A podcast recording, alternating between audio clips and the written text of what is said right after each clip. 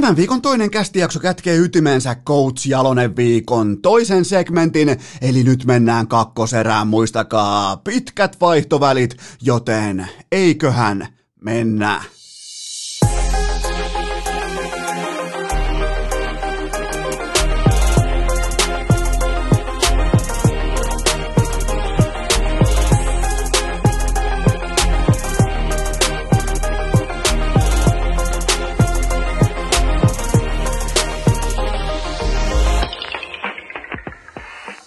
Tervetuloa te kaikki mitään rakkahimmat kummikuuntelijat jälleen kerran. Urheilukästin mukaan on tiistai, kolmas päivä marraskuuta ja ai että miten kaunis päivä, jotenkin aivan poskettoman kaunis auringon nousu, oikein pitkin isoisän siltaa, tiedätkö, helmeilee tuo meri tuossa, Suomessa on kaikki hyvin, koska kateus on edelleen läsnä ja mä en tietenkään puhu niistä toissijaisista numeroista, mitä iltapäivälehdet, Hesarit, kaikki on tänään täynnä. Mä puhun tietenkin henkilökohtaisesta, omakohtaisesta kateudesta, nimittäin Ville Nieminen, 43 vuotta, penkkitulos, kyllä vain, 152,5 kiloa. Se on ainoa relevantti numeraali tähän tiistai-aamuun, mikä on Suomessa missään määrin noteerattavissa. Ville Nieminen, 43 vuotta, 19 olkapääleikkausta, aina mennyt toinen olkapää laidassa kiinni, ottanut tälle ja siellä on maailman kovimmat pakit siltä ajalta, kun nhl sai vielä taklata aivan surutta kaikissa tilanteissa koko kentän vauhilla.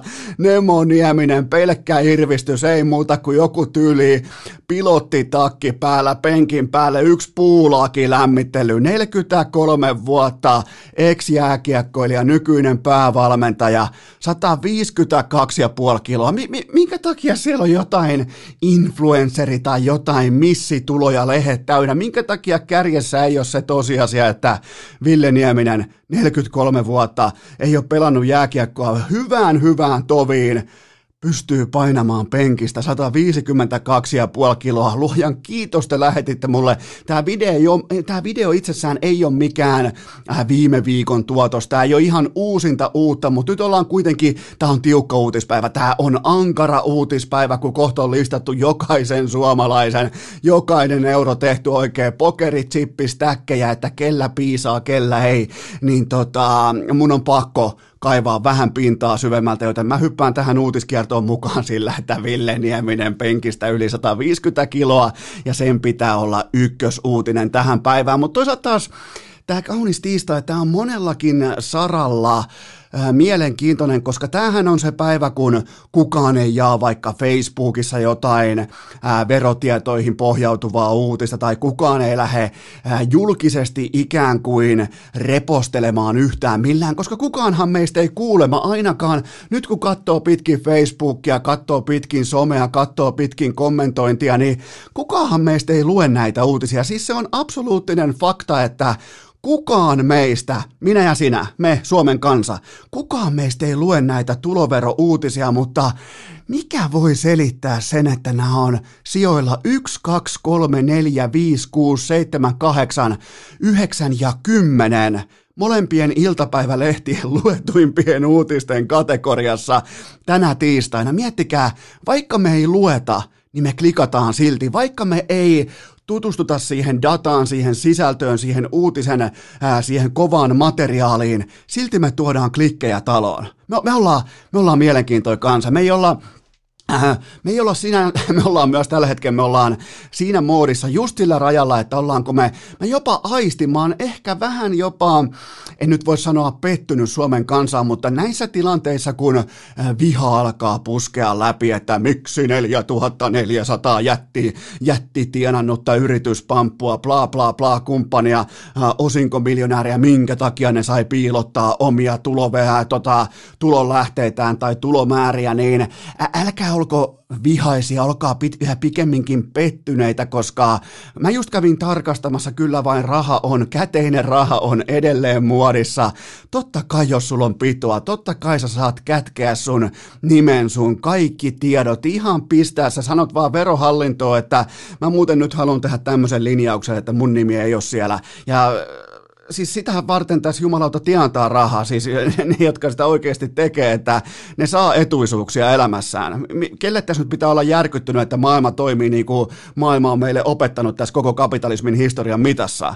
Siis tuollaisia etuisuuksia ostetaan itselleen nimenomaan sillä rahalla. Toihan on, toihan on aika iso kulli lyödä pöytää, että voi sanoa, että no, otin mun nimen pois tuolta äh, tuota, verohallinnon listalta. Ja sitten kun siinä pitäisi olla joku painava henkilökohtaisyy, niin siihen ei voi olla se, että mulla on tänään penkkitesti ja pitäisi nostaa yli 150 kiloa, vaan pitäisi pystyä tuomaan jotain ihan konkreettista pöytään, mutta mutta ne vaan ilmoittaa, että ne ei halua omaa nimeä sinne listalle ja kukaan ei voi piipittää yhtään mitään. Ja mm, on tää, tää on hieno päivä jotenkin. Kukaan ei lue mitään, kukaan ei myönnä mitään. Tää on vähän kuin joku niinku porno jossain, äh, jossain tota, kun jätkät puhuu vaikka, että no kukaan ei kato pornoa, no minkä takia pornosivustojen pitäjät on aivan multimiljonäärejä globaalisti, minkä takia ne on melkein, ne on siis, se on miljardibisnestä, kukaan jätkistä ei kuitenkaan ikinä kato pornoa, ei ikinä, pornohapista käydään korkeintaan Kasperi Kapasta ironisesti etsimässä, mutta se jää siihen, miettikää, joten tota, tämä kaksinaamaisuuden, kaksinaamaisuuden päivä, tämä on, tämä on kaunis päivä, tämä on, tämä on sellainen päivä, kun oikein niin kuin herää sellainen tietty luovuus puhkeaa hukkaan, kun pääsee ihmiset puhuu toista, tekee toista, klikkaa sisään. Siellä on kohta varmaan molemmissa IP-lehdissä tänään joku ehkä miljoona uniikkia kävijää molemmissa, koska ne kaivaa yhä perversimpiä ää, tulokohteita pöytään ne vertailee. Siis mä en, edes, mä en edes halua sukeltaa sinne, mutta siellä on tällä hetkellä, siellä on kova drive päällä ja osa, osa medioista yritti tehdä jonkinnäköistä verokoneprotestia, kun nämä vallanpitäjät piilottaa tulojaan, mutta sitten tulee paikalle Seiska ja IP-lehdet ja siellä on käyty kaikki Safakin ää, epäitse ottamat kuvatkin läpi ja kaikki on, siis Suomi voi hyvin tänään. Suomi, vaikka me kaikki ollaan kollektiivisesti tällä hetkellä kateellisia, onnellisia Ville Niemisen penkkitulokselle, niin isossa kuvassa Suomi voi hyvin. Omakohtaisesti täytyy sanoa, että mä en ole tällä hetkellä Mä en ole lainkaan vihainen, mutta mä oon silti, mun on pakko myöntää tähän tiistai-aamuun, että mä olen, olen orastavasti pettynyt, koska Miro Heiskanen on arvotettu NHL-pakiston, NHL Networkin, eli se porukka, joka arvioi pelaajia aivan jatkuvalla syötöllä, aivan päin persettä, ja kukaan niistä ei varmasti nosta 152,5 kiloa penkistä, niin nyt sitten Miro Heiskanen on tuoreimmalla pakkilistalla koko NHL mittakaavassa sijalla 10, ja öö, lainkaan en ole vihainen, mutta silti täytyy myöntää, että täällä jossain syvällä sielussa, jossain täällä rintalastan alla kumpuaa pienimuotoinen pettymys, koska mä hyväksyn, että edellä on Hedman, Josi Carlson, ää, Pierre Angelo ja sitten siinä on Seth Jones. Nämä mä hyväksyn. Mä voin debatoida ää, Keil Makarin ja Dagi Hamiltonin paikasta Miro Heiskasen edellä, mutta mä olen äärimmäisen pettynyt siihen, että Chris Letang ja Charlie McAvoy on laitettu Miro Heiskasen, meidän Miro, jumalauta, joka ikisen tiistai-aamun pelastus oli sitten verotiedot ulkona tai ei se on kuitenkin Miro Heiskanen Fan Club ry, huom ry ei minkäännäköistä tilinpäätösvelvollisuutta, se on meidän ryn ja Goat, se on meidän ryn Jumala, se on meidän ryn suurin hengennostattaja kautta esikuva, joten kyllä tästä täytyy vähän olla taas ihmeissään siitä, että koska NHL on kuitenkin ihan putipuhtaasti, mitä olet saanut viime aikoina aikaan, tyyppinen urheilusarja. What have you done me lately? Se aika kylmästi pohditaan sen, sen pohjalta, että mikä on sun viimeisin työnäyte, eikä puhuta yksittäisestä ottelusta, ei yksittäisestä viikosta, vaan työrupeamasta.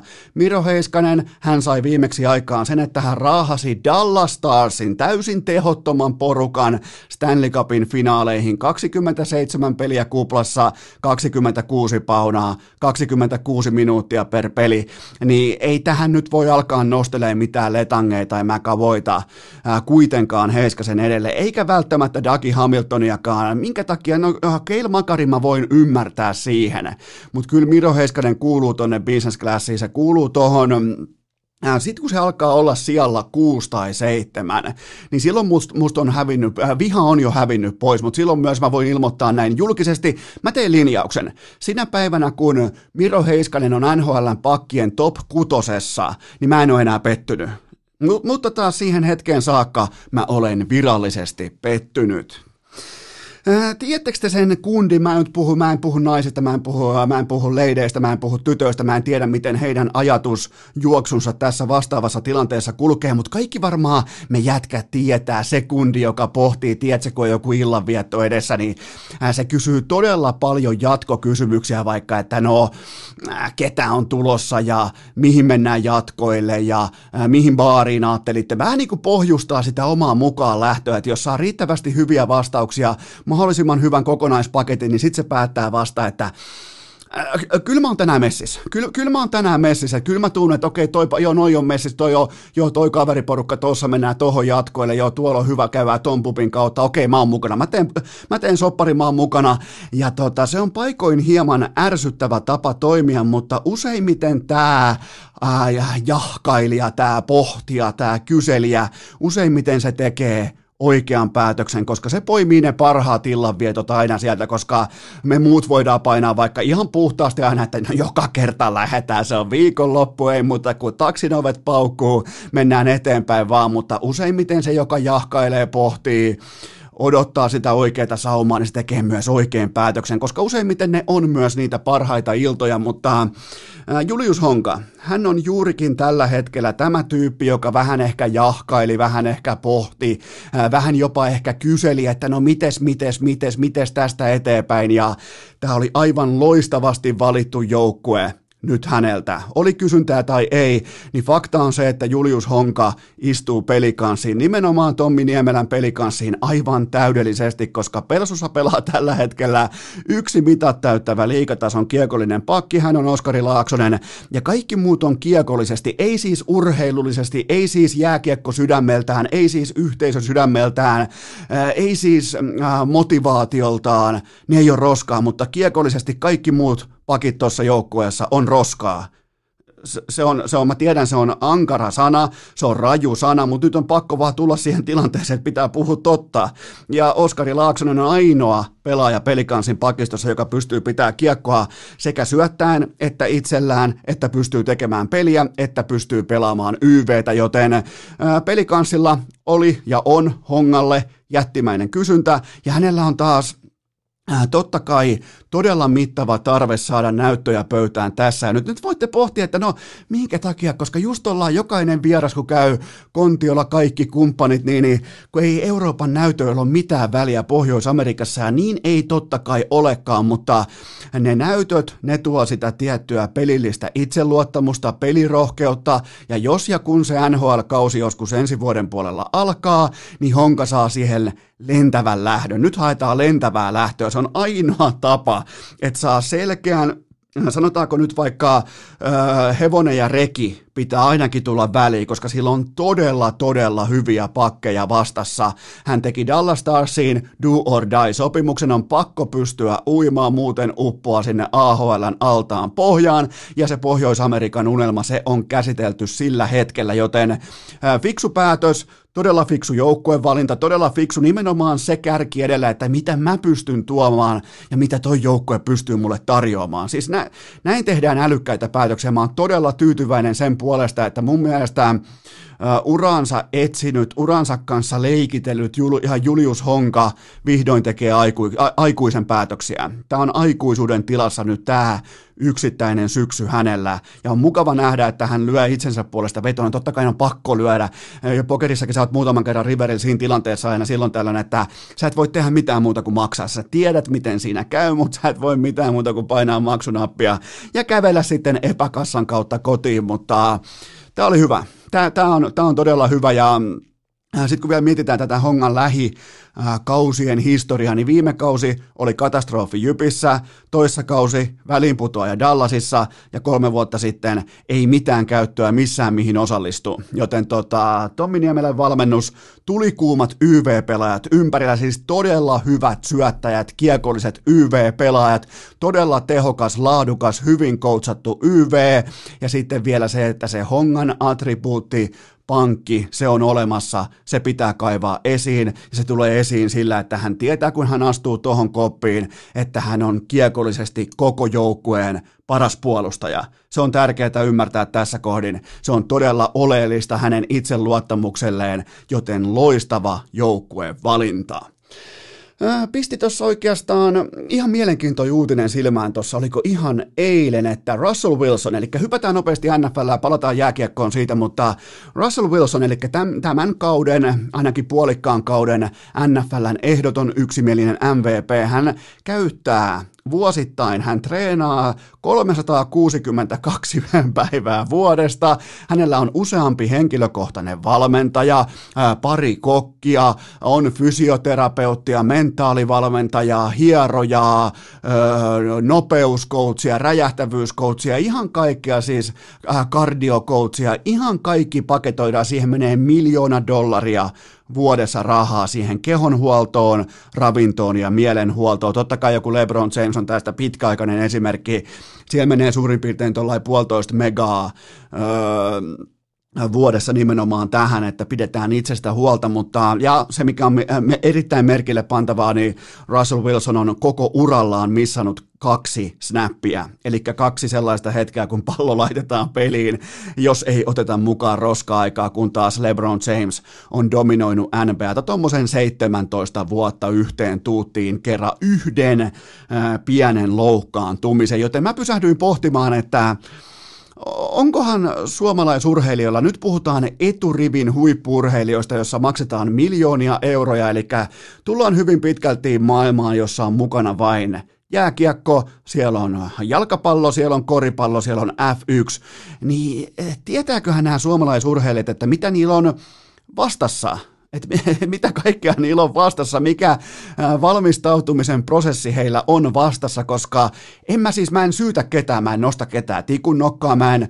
mä en halua arvioida näiden pelaajien, koska siitä ei ole riittävästi dataa, tietoa tai haastatteluita tai ää, ei ole minkäännäköistä niin kuin julkista keskustelua siitä, mutta en mä ole ihan hirveästi nähnyt suomalaisurheilijoilla sellaista ää, askeettista suhtautumista ja nimenomaan oman jättimäisen palkan budjetointia, uudelleen budjetointia siihen, että se kohdistuu kehonhuoltoon, mielenhuoltoon, sen firman huoltoon. Se, se, se on se sun yrityksessä, sun kroppa.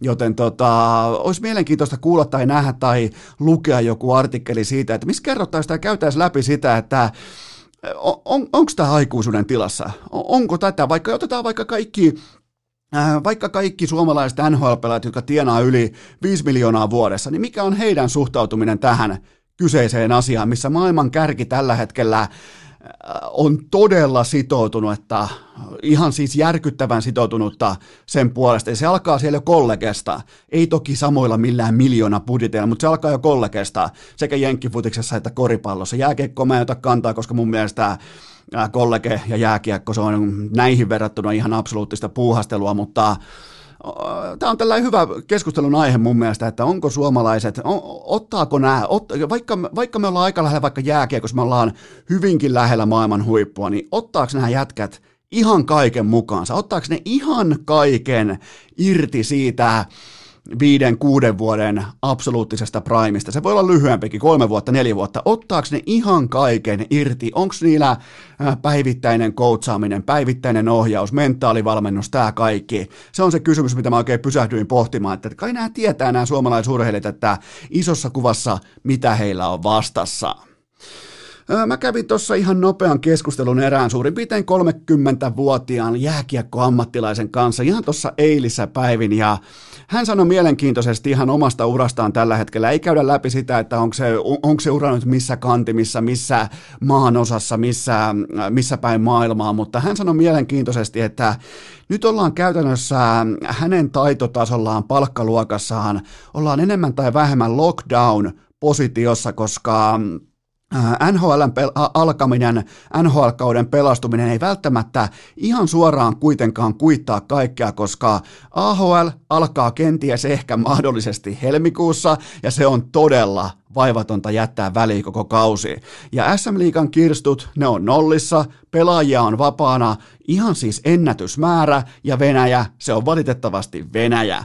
Joten tota, kenellä on varaa oikeasti pitää välivuosi tässä kohdin sekä taloudellisesti, pelillisesti, ryhdillisesti, mentaalisesti, mielenterveydellisesti. Tämä on mielenkiintoinen keskustelu mun, mun, mun mielestä kanssa, koska eihän tällaiseen kukaan voi valmistautua yhtäkkiä. Sä, sä, oot vaikka, sä oot vaikka 28-vuotias ja sä tienaat just väärän summan. Eli liikalla ei ole suhun varaa, KHL on vähän niin kuin jo äh, sekkivihkot kiinni, plus siellä oli kaikilla pelaajilla tällä hetkellä korona, ja sitten taas AHL ei välttämättä olla ollenkaan, NHL ei välttämättä mahdu, miettikää mikä tilanne.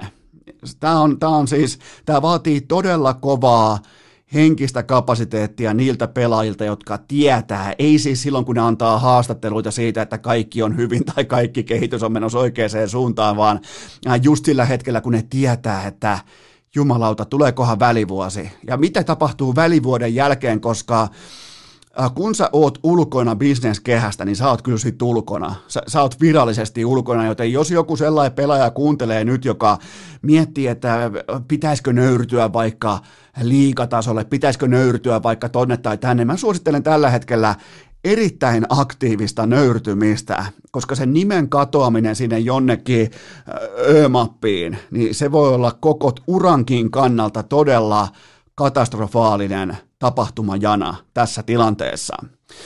Okei, ihan loppu ennen kuin mennään tuonne Jukka Jalosen toiseen, tai oikeastaan Jukka Jalos viikon, Coach Jalonen viikon toiseen segmenttiin. Erittäin mielenkiintoinen vierailu muuten tämä toinen, koska mm, mä voin vielä tuosta nopeasti käydä läpi sitä vähän, että mitä on tulossa, eli täällä on tällä ei tulos tai ulos tai vähän niin kuin selkä seinää vasten koutsaamista, kaikkea tätä ja äh, kaikkihan muistaa niin kuin jonkun ilmaveivin tai MM-kullan tai äh, Anssi Salmelan tanssiaskeleet, mutta siis sehän oli se 2011 ihan pelkkää selkäseinää vasten valmentamista, tulos tai ulos, ja tässä tullaan kritiikin sijatoon, mediaan, kaikkeen tähän Jukka Jaloselta, todella mielenkiintoinen puheenvuoro sen tiimoilta, sitten totta kai myös hän, hänet kaapataan Ilja Kovaltsukin taloon, ja miten kun sä oot maailmanmestari alfa Suomessa, miten sun pitää jälleen kerran mukautua, luoda nahkas, että sä et olekaan sen pukukopin tärkein persona, sä et olekaan sen organisaation tärkein toimija. Tämä vaatii kaikki älykkäältä coachilta todella, todella paljon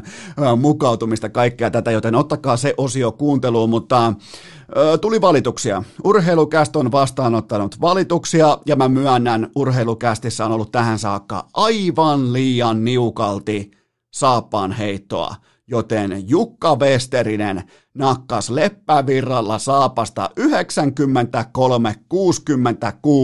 ja se on maailman ennätys miesten yli 45-vuotiaiden sarjassa, joten nyt on saappaan heitto koverattu urheilukästissä. Miettikää muuten, ajatelkaa mieleen 93-66.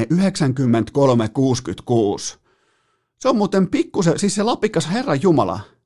Siis onko saapaanheitto jopa uusi keihäänheitto? Onko saapaanheitto jopa Onko voittamisen kulttuuri siirtynyt jopa keihään heitosta saappaan heittoon? Siis toihan on, keihässäkin on hyvä, ettei maailmanennätys lukema.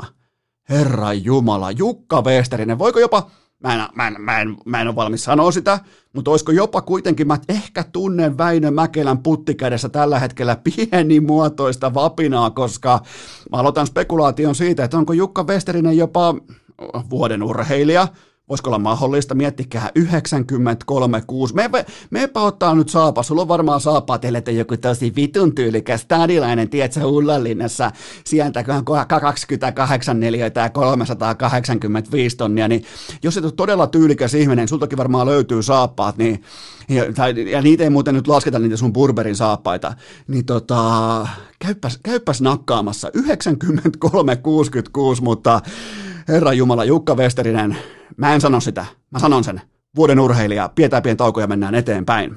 Urheilukääst!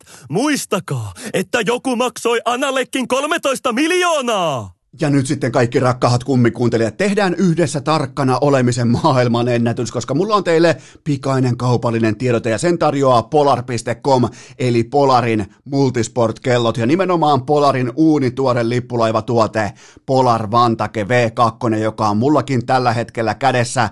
Muistakaa kaikki, etenkin kundit, kaikki tietää mikä on sunnuntaina, kukaan ei tässä kohdin vielä sitä ajattele, kyllä vain isänpäivä, sä et voi kävellä pelkän darran kanssa sinne olohuoneeseen, sulla pitää olla joku pikku yllätyspaketti, otat vaikka niinku sun broidin ja siskon kanssa joku pikku kolehti ja ostatte teidän fajalle Polar Vantake V2, niin menee hommat kerrasta lapaa. Menee niinku, se on täydellinen lahja, se sopii, se sopii, sä voit antaa se vaikka sun miehelle tai, tai tota, se voit antaa se faijalle tai sä voit antaa sen oikeastaan kerran niinku, tällä erikoissunnuntai, niin miksen periaatteessa voisi antaa ihan kelle tahansa?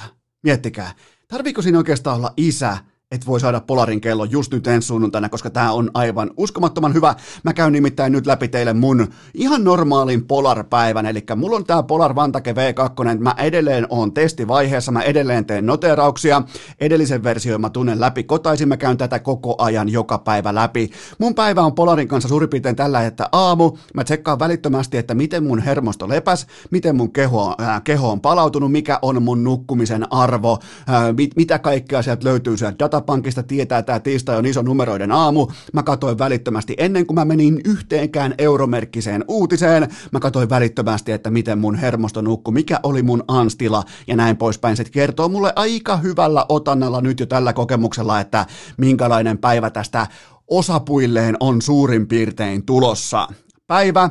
Mä katson välittömästi myös siihen päivän mittaan. Nyt mä lähden vaikka ihan kohta nappaan tuosta mun Mondrakerin esiin, laitan kypärän päähän ja mä seuraan mun kellosta uudesta Polarista. Siinä on myös sääseuranta, joten mulla on säätilan muutokset jatkuvasti luupin alla, koska mä haluan tietää, että kun mä lähden tonne mettään, niin siellä ei tule ihan siis umpisade hernerokkasumu kuuroa niskaan, koska äh, äh, ei, ei se, vaikka toi on maailman paras laji, maailman hienoin urheilulaji, niin, niin tota, ei se välttämättä ihan koko ajan ole kivaa, jos siellä tulee jääpuikkoja sataa ylhäältä alaspäin.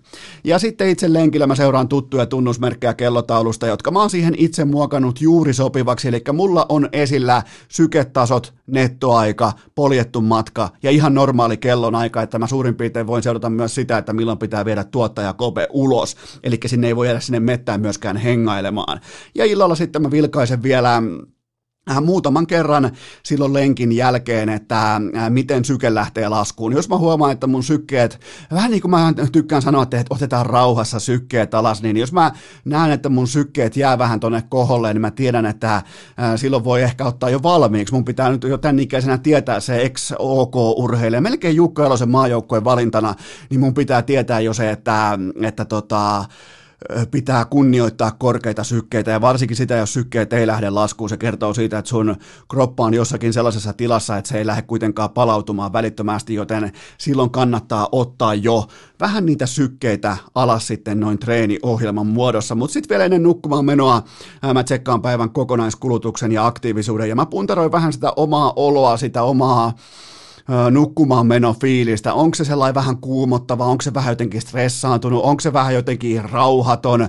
Mä vertailen näitä tuntemuksia niihin numeroihin ja etsin sitä kultaista keskitietä kaikessa, mitä mä teen. Muistakaa, ihan kaikki se tietoisuus, data, se on valtia. Kasvattakaa tietoisuutta, oppikaa tuntemaan itsenne paremmin. Joten ihan kaikkeen tähän vastaus on Polar Vantake V2. Muistakaa isänpäivä osoitteeseen polar.com kaikki, joten otetaan vielä kerran, se osoite on polar.com. Ja nyt sitten Coach Jalonen viikon toinen erä, muistakaa pitkät vaihtovälit, muistakaa se, että äh, tota, tämä on hyvin harvinaista, tämä on hyvin eksklusiivista materiaalia. Tätä nyt ei sitten tule varmasti. Ihan joka kerta ei saada kuitenkaan tuottaja, vaikka meillä on hyvät neuvottelutaidot, niin me kuitenkaan saada äh, coach meidän pariin noin kolmen tunnin ajaksi, joten tota, äh, puheenvuoro siirtyy tästä nyt päävalmentaja Jukka Jaloselle. Vieras pelimatka, lämmin bussin penkki, eväs rasia, vilisevä maisema ja kuulokkeissa urheilukääst. On aika toivottaa jälleen kerran vieraaksi Coach Jalonen, eli nyt mennään Coach Jalonen viikon toista jaksoa, mennään urheilukästin viikon keskimmäistä jaksoa, ja viimeksi käytiin läpi hyvinkin voimakkaasti sitä, että miten HPKsta noustiin kohti Leijonia, sen jälkeen tultiin kohti Vancouveria, oli mielenkiintoisia vaiheita, nyt on Vancouverin kuitenkin pölyt on karisteltu pois, ja mennään kohti kevättä 2011 nyt Coach Jalosen johdolla. Ja teidän kaikkien pitää nyt kuunnella myös se ensimmäinen jakso tämän alle. Älä aloita tästä, vaan kuuntele myös se ensimmäinen osio päävalmentaja Jalosen vierailusta. Niin mun mielestä on oleellista nyt kattaa teille kummikuuntelijoille pöytä ihan mahdollisimman realistisesti, koska jääkiekon MM-kisoista päävalmentaja Jaloselta 2009 Sveitsistä luukäteen, Saksasta 2010 luukäteen, joten mä muistan sen elävästi edelleen, miten ne korppikotkat alkoi liitelemään oikeastaan leijonien joukkueen yllä. Ja se on myös se, mistä mä haluan aloittaa. Kaikki muistaa sen pokaalin, kaikki muistaa Mikko Koivun pyörähdyksen, Miken ilmaveivin, mutta harva muistaa enää sitä, että sinne Pratislavaa lähettiin kuitenkin aika kovien paineiden keskellä, jos on oikeassa. Joo, il- ilman muuta, että kyllähän sen valmentajana tietää ja aistii, että missä nyt mennään ja mikä on tilanne. Ja tosiaan niin 09 ja 10 MM-kisoissa niin ei päästy mitalipeleihin ja, ja siinä oli tietenkin se Vancouverin pronssimitali, mikä oli hyvä suoritus tuloksellisesti. Mutta kyllä mä sen aistin, että nyt, nyt olisi niinku syytä pärjätä ja syytä niinku pärjätä nimenomaan niinku mitali odottamalla. Kyllä meidän pitää niinku nyt päästä mitalipeleihin ja jotain tuolla kotiin muuten kuin pelkästään tulla itse sieltä, että että kyllä se oli niinku tiedossa. Vaikea sitä koko ajan ajattelekaan, mutta kyllä se alitajusti varmaan jossain liikkui siellä, että nyt niinku pitää onnistua. Että vaikka, vaikkakin kuitenkin se omakin toiminta on, on pyrkinyt aina silleen, silleen töitä tekemään, että mä sitä tulosta miettis, vaan keskittyisin siihen, miten siihen tulokseen päästään, niitä keinoja ja, ja siihen, siihen nykyhetkeen aina, mutta, mutta totta kai – tuommoisessa tilanteessa ja asemassa, kun Leijoninkin päävalmentaja on, niin kyllähän siinä väkisinkin joutuu sitä asiaa miettimään, mikä se lopputulema tulee olemaan. Plus sitten tietenkin siihen vaikuttaa media, että, että kyllähän, vaikka ei seuraisi aktiivisesti edes mediaa, niin kyllähän vastaan tulee juttuja, tarinoita ja kolmoneja siitä, että missä tällä hetkellä mennään ja miten, miten pitäisi pärjätä ja onko saumaa pärjätä ja, ja muuta, että sä puhut korppikotkista, onko se ihan sitä, mutta, mutta kuitenkin, niin, niin kyllä meillä oli semmoinen – sopiva, sopiva niin kuin selkä seinää vasten asetelma kyllä, ainakin niin kuin valmennustiimillä. Niin, tai mä siis muistan sen ihan konkreettisesti, kuinka ne korppikotkat, ja, eli siis suomalainen media, ne odotti sitä hetkeä, että kuka uskaltaa sanoa ensimmäisenä, että Jalonen ulos. Kellä, kellä löytyy kojonesta siihen tilanteeseen, kun menee vähän huonosti jossain alkusarjassa tai jossain, niin eh, siellä oli ihan selkeä sellainen moodi, että, että, tota, että jos tästä nyt ei tule menestystä, ja menestys tarkoittaa yhtä kuin kultamitali, niin hyvä, ettei ollut se tilanne päällä, että Jalonen ulos, että tämä ei riitä, nyt on tullut kaksi kertaa luu käteen, niin me ollaan puhuttu nyt tuossa ensimmäisessä osiossa paljon prosessista ja siitä, miten vaikka HPKsta tuli hyvästä erinomainen, niin minkälainen prosessi se on valmentaa ikään kuin omasta työpaikastaan? Ja vähän niin kuin selkä, totta kai Leijonien päävalmentaja valmentaa aina tietyllä tapaa selkä seinää vasten, mutta silti sun luottokortille ei ollut vielä tuossa kohdin ihan hirveästi kuitenkaan pitoa, niin minkälainen tilanne se on? Ihan tarkkaan ei, ei voi oikein muistaa niitä tavallaan niitä tuntoja, mitä silloin esimerkiksi ennen kisoja, kisoja ja kisoihin valmistauduttaessa oli. Mutta, mutta kyllä mä, jotenkin mä oon oppinut kuitenkin niin kuin, siis luottaa siihen, siihen, että se kun lyö itse kaiken peliin, niin se, se sitten niin riittää, tai joskus se on ehkä riittämättä, että mä niin, vaikka mä tiedostin asiaa, niin mä sitä niin kuin jatkuvasti miettinyt ja pyrittiin siihen prosessiin keskittymään ja ja meillähän kävi silleen hyvä se tuuri tai mitä, mutta meillä oli aika iso osa lopullista kisajoukkueesta jo heti sille erityksen alusta asti mukana, yli kymmenen pelaajaa, pelaajaa kuitenkin. Ja saatiin vähän sama juttu kuin 2019 Bratislavassa sitten muutama vuosi sen jälkeen, niin, niin tota, sama, sama periaate. Me saatiin todella hyvä spiritti siihen ryhmään jo alusta asti ja semmoinen – mikä sitten taas, kun siinä yhdessä pelaajan kanssa töitä tehdään, niin lisää sitä omaa niin kuin luottamusta siihen joukkueeseen, pelaajien luottamusta toisiin, pelaajien luottamusta valmennukseen ja hyvä ilmapiiri, niin sitten kun oltiin oikeasti yhdessä ja alettiin lähestyä kisoja, niin kyllä semmoinen tunne oli, että me oikeasti voidaan muuten pärjätä, että, että ei siinä semmoisia niin epäilyksiä tullut niin kuin jatkuvasti mieleen, tai, tai sitä, että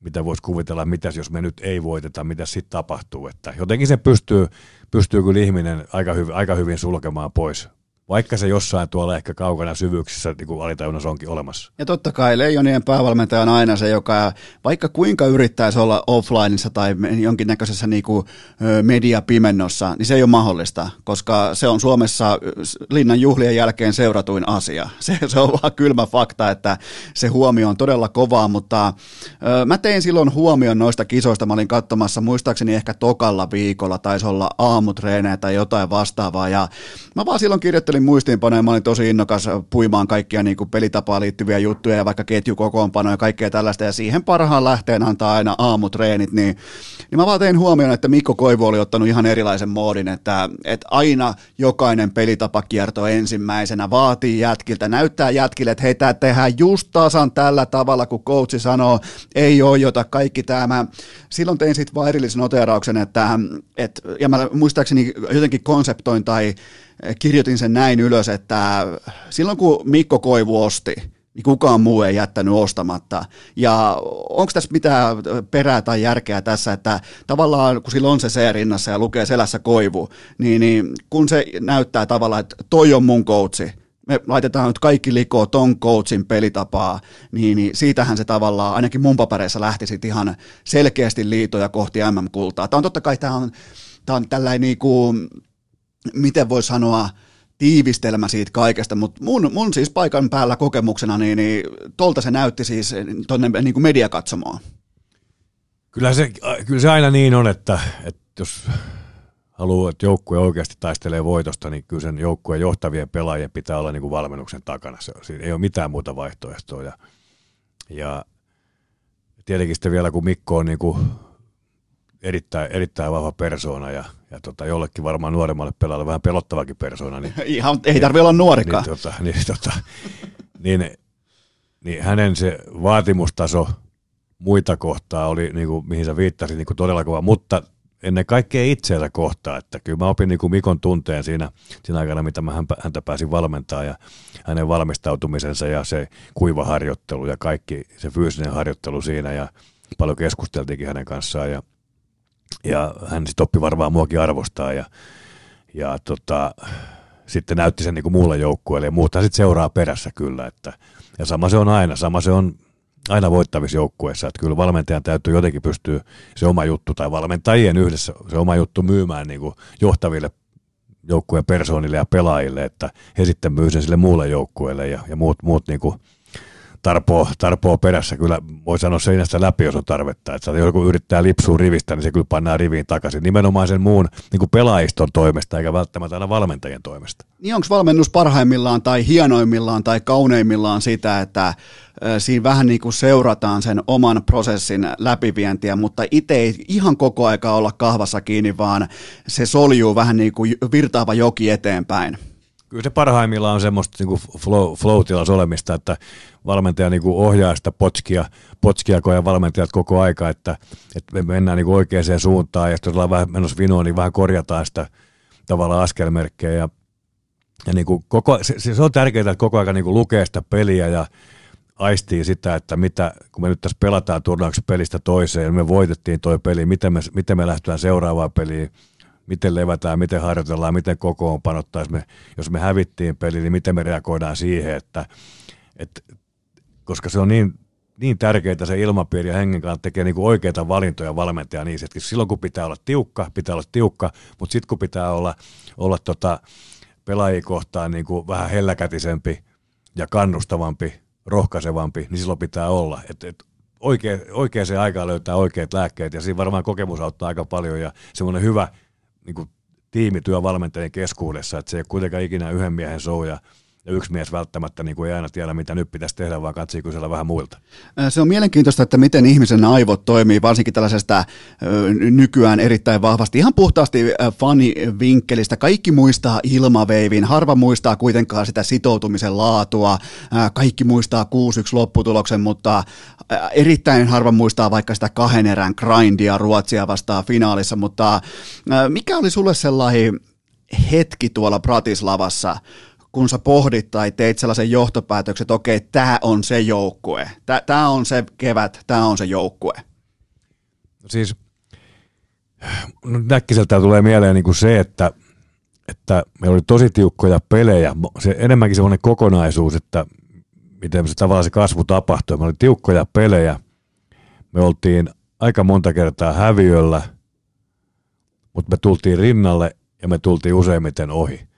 Et me jotenkin me kaivettiin tiukoista paikoista itsestämme niin kuin paras irti ja voitettiin vain rankkarikisoja ja muita, että, että sieltä löytyi sitten, kun piti olla parhaimmillaan, niin me oltiin parhaimmillaan. Että se oli yksi, yksi semmoinen niin iso, iso juttu. Ja totta kai sitten tuommoiset yksittäiset temput, groundin ilmaveivit ja nämä, niin ne, vielä, ne tuo vielä sen pisteen siihen iin päälle, semmoisen, ne tuo semmoisen niin rentouden ja semmoisen, että eihän meitä nyt oikein kukaan voi voittaakaan. Että, ja kyllä se sitkeyden niin kuin osoitus oli se finaali kyllä Ruotsiin vastaan, että, että tosiaan pitää muistaa, että 15 sekuntia ennen toka loppuun Ruotsi johti 1-0.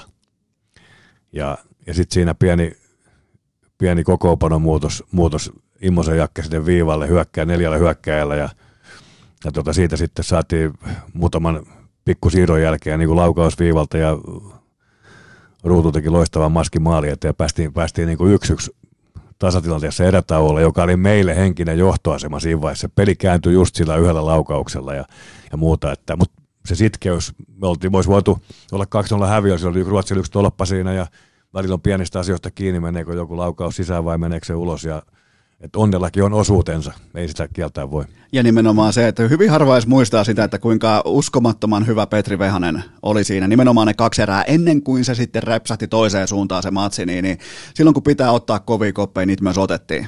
Joo, tämä on niinku tyypillinen semmoinen tasainen peli, joka päättyy 6-1. Joo, nimenomaan just. Elikkä siis, olen katsonut joskus tilastoja jälkeenpäin ja mullehän on niinku ma- maalintekopaikat tärkeät, mitä jotkut tietenkin vihaa ja kritisoi, mutta jotenkin mun mielestä on aika vaikea arvioida omaa peliä, jos ei tiedä, että ollaanko oltu kusessa vai ollaanko me niin oltu halli, onko me hallittu peli. Ja se hallinta näkyy mulle vaan siinä, että miten ne maiden maalipaikkoja luo. Eihän se mitään hallintaa, että jos sä pidät kiekkoa 95 prosenttia pelistä ja pääse kertaakaan ampuu, toinen niin. pitää sen 5 prosenttia ampua 10 kertaa. Niin kuitenkin se maali odottaman niin, tuotanto niin, on se. Niin, kyllä sun pitää ensin luoda maalipaikka, että sä voit tehdä maali. Näin mä oon niinku, jotenkin niinku ymmärtänyt. Ja sen takia ne on mulle tärkeitä. Ja siinä pelissä maalipaikat oli 18-18. Voitti se 6-1. Ihan sama juttu kuin Vancouverissa, kun me hävittiin Jenkeille 6-1, niin maalipaikit oli ihan tasan siinäkin. Joo, joo. Tosi siinä alussa, kun oltiin 6-0 häviö, oli siinä ei ollut tasa. Mutta sitten kun oli 60 minsaa pelattu, sitten oli tasa.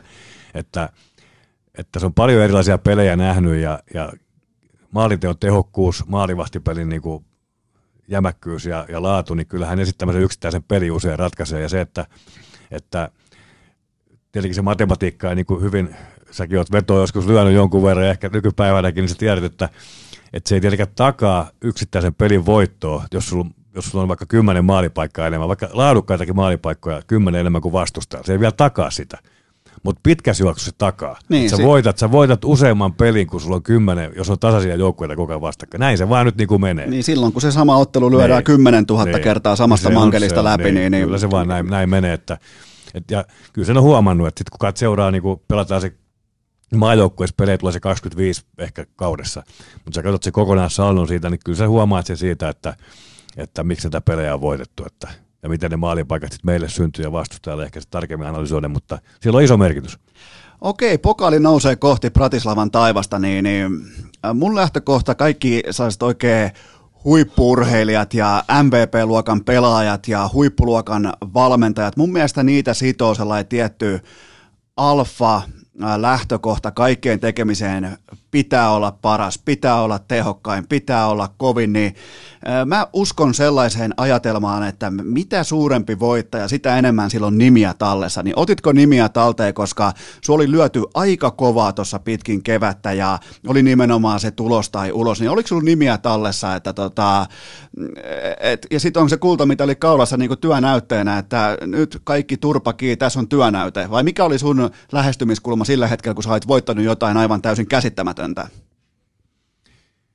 Kyllähän, kyllähän sitä itse semmoinen on, että, että koska on pikkupoista asti ollut erittäin kilpailullinen ja voiton tahtoinen ja kunnianhimoinen, niin, niin enkä mä nyt, enkä kritiikin sieto ei ole varmaan ihan, ihan niin kuin maailman parasta luokkaa. Että en tykkäisi kukaan siitä, että julkisesti kritisoidaan, mutta en mä ainakaan tykkää. Että, ja totta kai joskus joku kirjoittaa omalta kantilta niin kuin negatiivisia artikkeli, kyllä se mieleen jää, ei sitä nyt kieltää voi. Mutta sitten taas toisaalta, en mä, niin semmonen, mä en semmonen kuitenkaan sit ole, että mä niin kuin, mä ottaa se päähän ja ehkä sitten kun joku paikka tulee, niin mä voin niin jollain tavalla sen niin kuitata.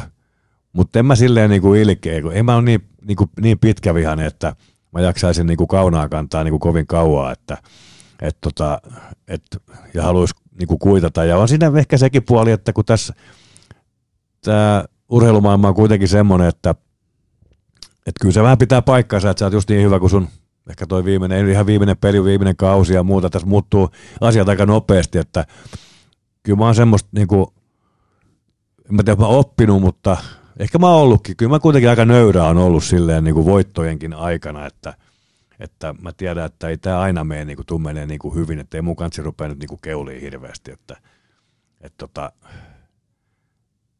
ei, se, ei, ei, ei, se, ei semmoista, niin kuin, semmoista fiilistä ei tullut, että nyt tarvii niin kuin, niin kuin kuitata kaikille, jotka on ollut vähän eri mieltä kuin mitä me oltiin. Ehkä keskenä me on puhuttu valmennustiimissä asiasta, mutta sitten taas julkisesti tai, tai näin henkilökohtaisestikin, niin ei se välttämättä tarvitse. Mä en voi olla, mä unohan jotain, voi olla, mä jollekin sanonut tai tehnyt jotain. Mä en aika muista, että se on mitenkään voimakas juttu ollut omassa ajatusmaailmassa silloin. Mutta kuitenkin se on mulle ihan, mun mielestä se on ihan itsestään selvää silloin, kun pelataan isoista asioista, pelataan isosta tavallaan menestyksestä koko kansan suurennuslasin alla, niin, niin mun mielestä se on ihan luontevaa, että otetaan vähän nimiä talteen. Mäkin otan, mietin, mä en ole koskaan edes voittanut mitään, mä otan silti nimiä talteen. Mä muistan edelleen, ketkä vittuili mulle vaikka A-lehdillä, kun mä olin panostamassa ihan kaiken internettimarkkinaa, ja ne, ne panosti niiden tota, tuohon apu siihen aikakauslehteen, mm. joka muuten heitti kaikki toimittajat tulos tällä viikolla. Niin tota, mulla on vieläkin nimet tallessa, niin tota, siis niin vaan toimitaan, ja mun mielestä tuossa ei sinänsä ole, tämä ei, niinku, tämä ei ole kritiikkiä joo, joo, lainkaan, tämä on vaan siis ihan toteamus siitä, että näin se homma toimii, tämä on isoa peliä. No, näin se menee, että, että totta kai jos, jos joku on niin pitempään paitanut tai muuta, niin kyllä jonkunnäköinen muistijälki jää itse kullekin, se on selvää, eikä, eikä välttämättä. Ehkä se näkyy semmoisena, että voi olla, että jos joku pyytää sitten myöhemmin vähän haastattelua, niin voi olla, ole aikaa semmoiselle tai muuta. Niin kyllä mä tiedän, että sä et istu siinä nyt, jos, jos mä olisin... Joo, joo mä olisin... en, mä, en, mä, varmaan, ehkä saisi ehkä vittinyt soittaa tai panna niin, viestiä, niin. että mä kuitenkaan en tuu. Mutta, mutta ehkä mä oon kuitenkin, niin kuin, jos mä itseäni arvioin niin voittajana ja häviänä, niin, niin mä sanoisin näin, että mä oon aika helvetin huono häviäjä, mutta mä oon aika hyvä voittaja. Että jos mä voitan, niin mä en sit niinku, en mä vastustaja silloin mollaa tai rupe itteeni niinku nostaa muiden yläpuolelle tai muuta omaa joukkuetta tai omaa tekemistä tai muuta, mutta että sit kun hävii, niin sit mä en ole kyllä ihan parhaimmillani. Et se on, niinku, se on niinku mulle aika vaikeaa. Et silloin, silloin niinku, varsinkin se lähihetkisen tappion jälkeen, niin silloin, silloin voi tulla vähän, vähän hölmöiltyä, kun tunteet on pinnassa ja, ja tota, silloin se kritiikki sieltä on vielä aika paljon huonompaa kuin, niin kuin tunteettomassa tilassa. Mutta taas toisaalta, jos mietitään, jos jos on, on heikkous olla vähän heikompi häviä tai huonompi häviä, niin voiko sitä lukea oikeastaan heikkoudeksi? Koska tuossa kuitenkin tuossa ollaan todella ison suurennuslasin alla, tuossa ollaan koko Suomen silmien alla, ja kun halutaan oikeasti voittaa – koska on ollut paljon myös sellaisia vaikka urheilulajeja Suomessa, vaikka arvokisojakin tai olympialaisia muissa lajeissa näin, niin on menty osallistumaan, mutta kun sä et ole koskaan mennyt osallistumaan, ja sä myös annat näyttää sen, niin mun mielestä sen kautta on myös haettu sitä menestystä. No joo, varmaan siinä on se, se, se hyvä puolihan siinä on tietenkin, että jos, jos, jos häviön hetkellä niin kuin on, on kriittinen ja on, voi olla vähän negatiivinen, niin, niin se, että kaikki näkee, että ollaan tosissaan ja, ja silloinhan kaveri on varmaan ja ihminen on oma itsensä, niin kuin mäkin oon siinä, mutta kyllä mä siltikin, niin kuin, jos, jos mä saisin niin kuin päättää, että mä pystyisin niin tietyissä tilanteissa olemaan vielä ehkä vähän niin kuin rauhallisempi ja harkitsevampi niin kuin just jonkun tilanteen päättymisen jälkeen tai joku asia ei ole mennyt hyvin, niin kyllä se on semmoinen niin kuin itsehillintä, niin välillä niin kuin, tavallaan niin kuin tunteet nousee pintaan tai joku asia niin kuin nollasta sataa kiihtyy vähän liian, liian niin kuin nopeasti. Että, että semmoinen on, ei sitten kuitenkaan sitten pitkässä juoksussa niin kuin hirveästi niin kuin sit hyötyä ole, että voisi vois niitä asioita ilmaista niin kuin, niin kuin ehkä vähän fiksumminkin, sama, sama niin kuin tavallaan viesti, mutta ehkä vähän viisaammalla tavalla ja se, se on kumma juttu, että sitä ajattelisi vanhempana sitä niin kuin oppii, mutta sitten vaan kun taas se kisa tulee ja muuta, niin se, se ei vaan niin kuin muutu, heittää sitä mölkkyä, mölkkyä mökillä sukulaisten kanssa, niin ihan samanlainen tappamisen meininki on siinäkin, eikä halua hävitä. ne ei varmaan tule enää sun mökille, mutta mä vaan pohjustan sitä, että mä tein silloin ihan selkeän huomion 2012-2013 kotikisoissa, varsinkin 2012, niin median eteen tuli vähän ehkä tuimempi tai lyhytsanaisempi tai jämptimpi, miten se voi sanoa, pidetään tuossa tuimuudessa, vähän tuimempi Jukka Jalonen. Oliko ihan tietoinen tyylivalinta, että vähän niin kuin liinoi kiinni, koska oli kuitenkin ihan hirveät menestysodotukset. Kaikki oli just Pratislavan kulta, oli ehkä vielä, se oli kansan mielissä voimakkaasti, oikeudet siirtyi Maikkarille, kaikki tämä. Siellä oli, en nyt mainitse ketään nimeltä, mutta siellä oli lyöty sua kuin vierasta sikaa kokonainen vuosi sitä ennen, niin, niin oliko ihan tietoinen päätös, että okei, liinoja vähän nyt kiinni? Mä en ole ihan varma, oliko se, oliko se niinku niin kuin semmoinen oikein niin kuin tietoinen päätös tai mietitty, harkittu juttu. Et se, oli, se oli varmaan vaan niin kuin semmoinen, ehkä enemmän kuitenkin semmoinen tunteomainen juttu, että, että tietyssä niin kuin painetilanteessa, missä kuitenkin aamajoukkojen päävalmentajakin kuitenkin joutuu aika paljon operoimaan, niin silloin mulla on niin kuin tunnetta, tunnetta aika paljon pinnassa ja välttämättä muuten aina ei ole niin paljon, mutta niissä tilan, painetilanteissa mulla on – ja mä oon niin kuin tosi huono niin näytteleen tai esittää mitään. Niin kuin to, to, niin kuin sen takia just se, se näkyy, että mitä mä ajattelen. Ja vaimo nimenomaan just aina siihen niin kuin, ottaa sen esiin, että just näkee kilometrin päähän, niin kuin, että mikä fiili, onko sulla hyvä fiilis vai vähän huonompi fiilis. Ja mä en pysty, niin kuin, joskus olisi hyvä pystyä feikkaamaan vähän, että ja joku, osaan osaa esiintyä todella hyvin niin kuin lehdistössä ja mediassakin, vaikka ottaisi joku juttu päähän, mutta mä oon aika huono siinä eikä, eikä tämä niinku mikä kehu päinvastoin, mä haluaisin niinku oppia, oppia ottaa vähän happea ja olen niinku fiksumpi siinä, mutta joskus on, ja, ja ehkä edelleenkin sitä on vielä havaittavissa tietyissä tilanteissa, että jotenkin se, se tilanne niinku vie niinku, se vähän tunne voittaa niinku järjen välin liikaa, vaikka mä oon ihan järkevä jätkä ylipäätään, mutta sitten kun tunnetta tulee liikaa, niin, niin se sitten joskus voi niinku se järkiosastosi unohtua. Mä tavallaan myös tein sen huomioon silloin 2012, että nimenomaan ehkä tuolla tunnetasolla, sillä niin kuin aidolla fiilispohjalla, niin sä ikään kuin vähän niin kuin rajasit reviiriä siinä kokonaisuudessa, ja mun mielestä siinä ei ole mitään väärää. Mun mielestä kuten on todettu, niin tämä koko touhu, mikä nyt on siis jääkiekko Suomessa on jättimäistä, kymmenien miljoonien bisnestä, niin eh, siinä pitää rajata reviiriä silloin tällöin. Ja ei, ei, ei mun mielestä silloin kellään kun mä yritin nyt myöhemmin vähän muistella, että mikä oli vaikka lehdistön moodi sitten tuolla pressissä, niin silloin se oli kaikille ihan fine. Että et nyt on tällä jalonen ja tällä mennään. Ja siellähän oli siis tota, sitten vaikka joillekin muille vaikka median edustajille, jotka oli ollut ehkä vähän niin kuin, miten se voisi sanoa, selkeämpiä ulos Annissaan läpi näiden vuosien, että on katsottu sitä peliä ja arvioitu sitä peliä, niin, niin silloin se on myös se median kohtaaminen on eri, erilaista, niin se oli mulle ihan fine koko ajan. Joo, kyllä, se, kyllä mä niinku, siis voin sanoa ihan suoraan, että kyllä mä arvostan semmoisia median edustajia kautta toimittajia, jotka, jotka ymmärtää pelistä jotain. Niin kuin mun silmin ne ymmärtää pelistä jotain. Niin kyllä mä arvostan semmoisia,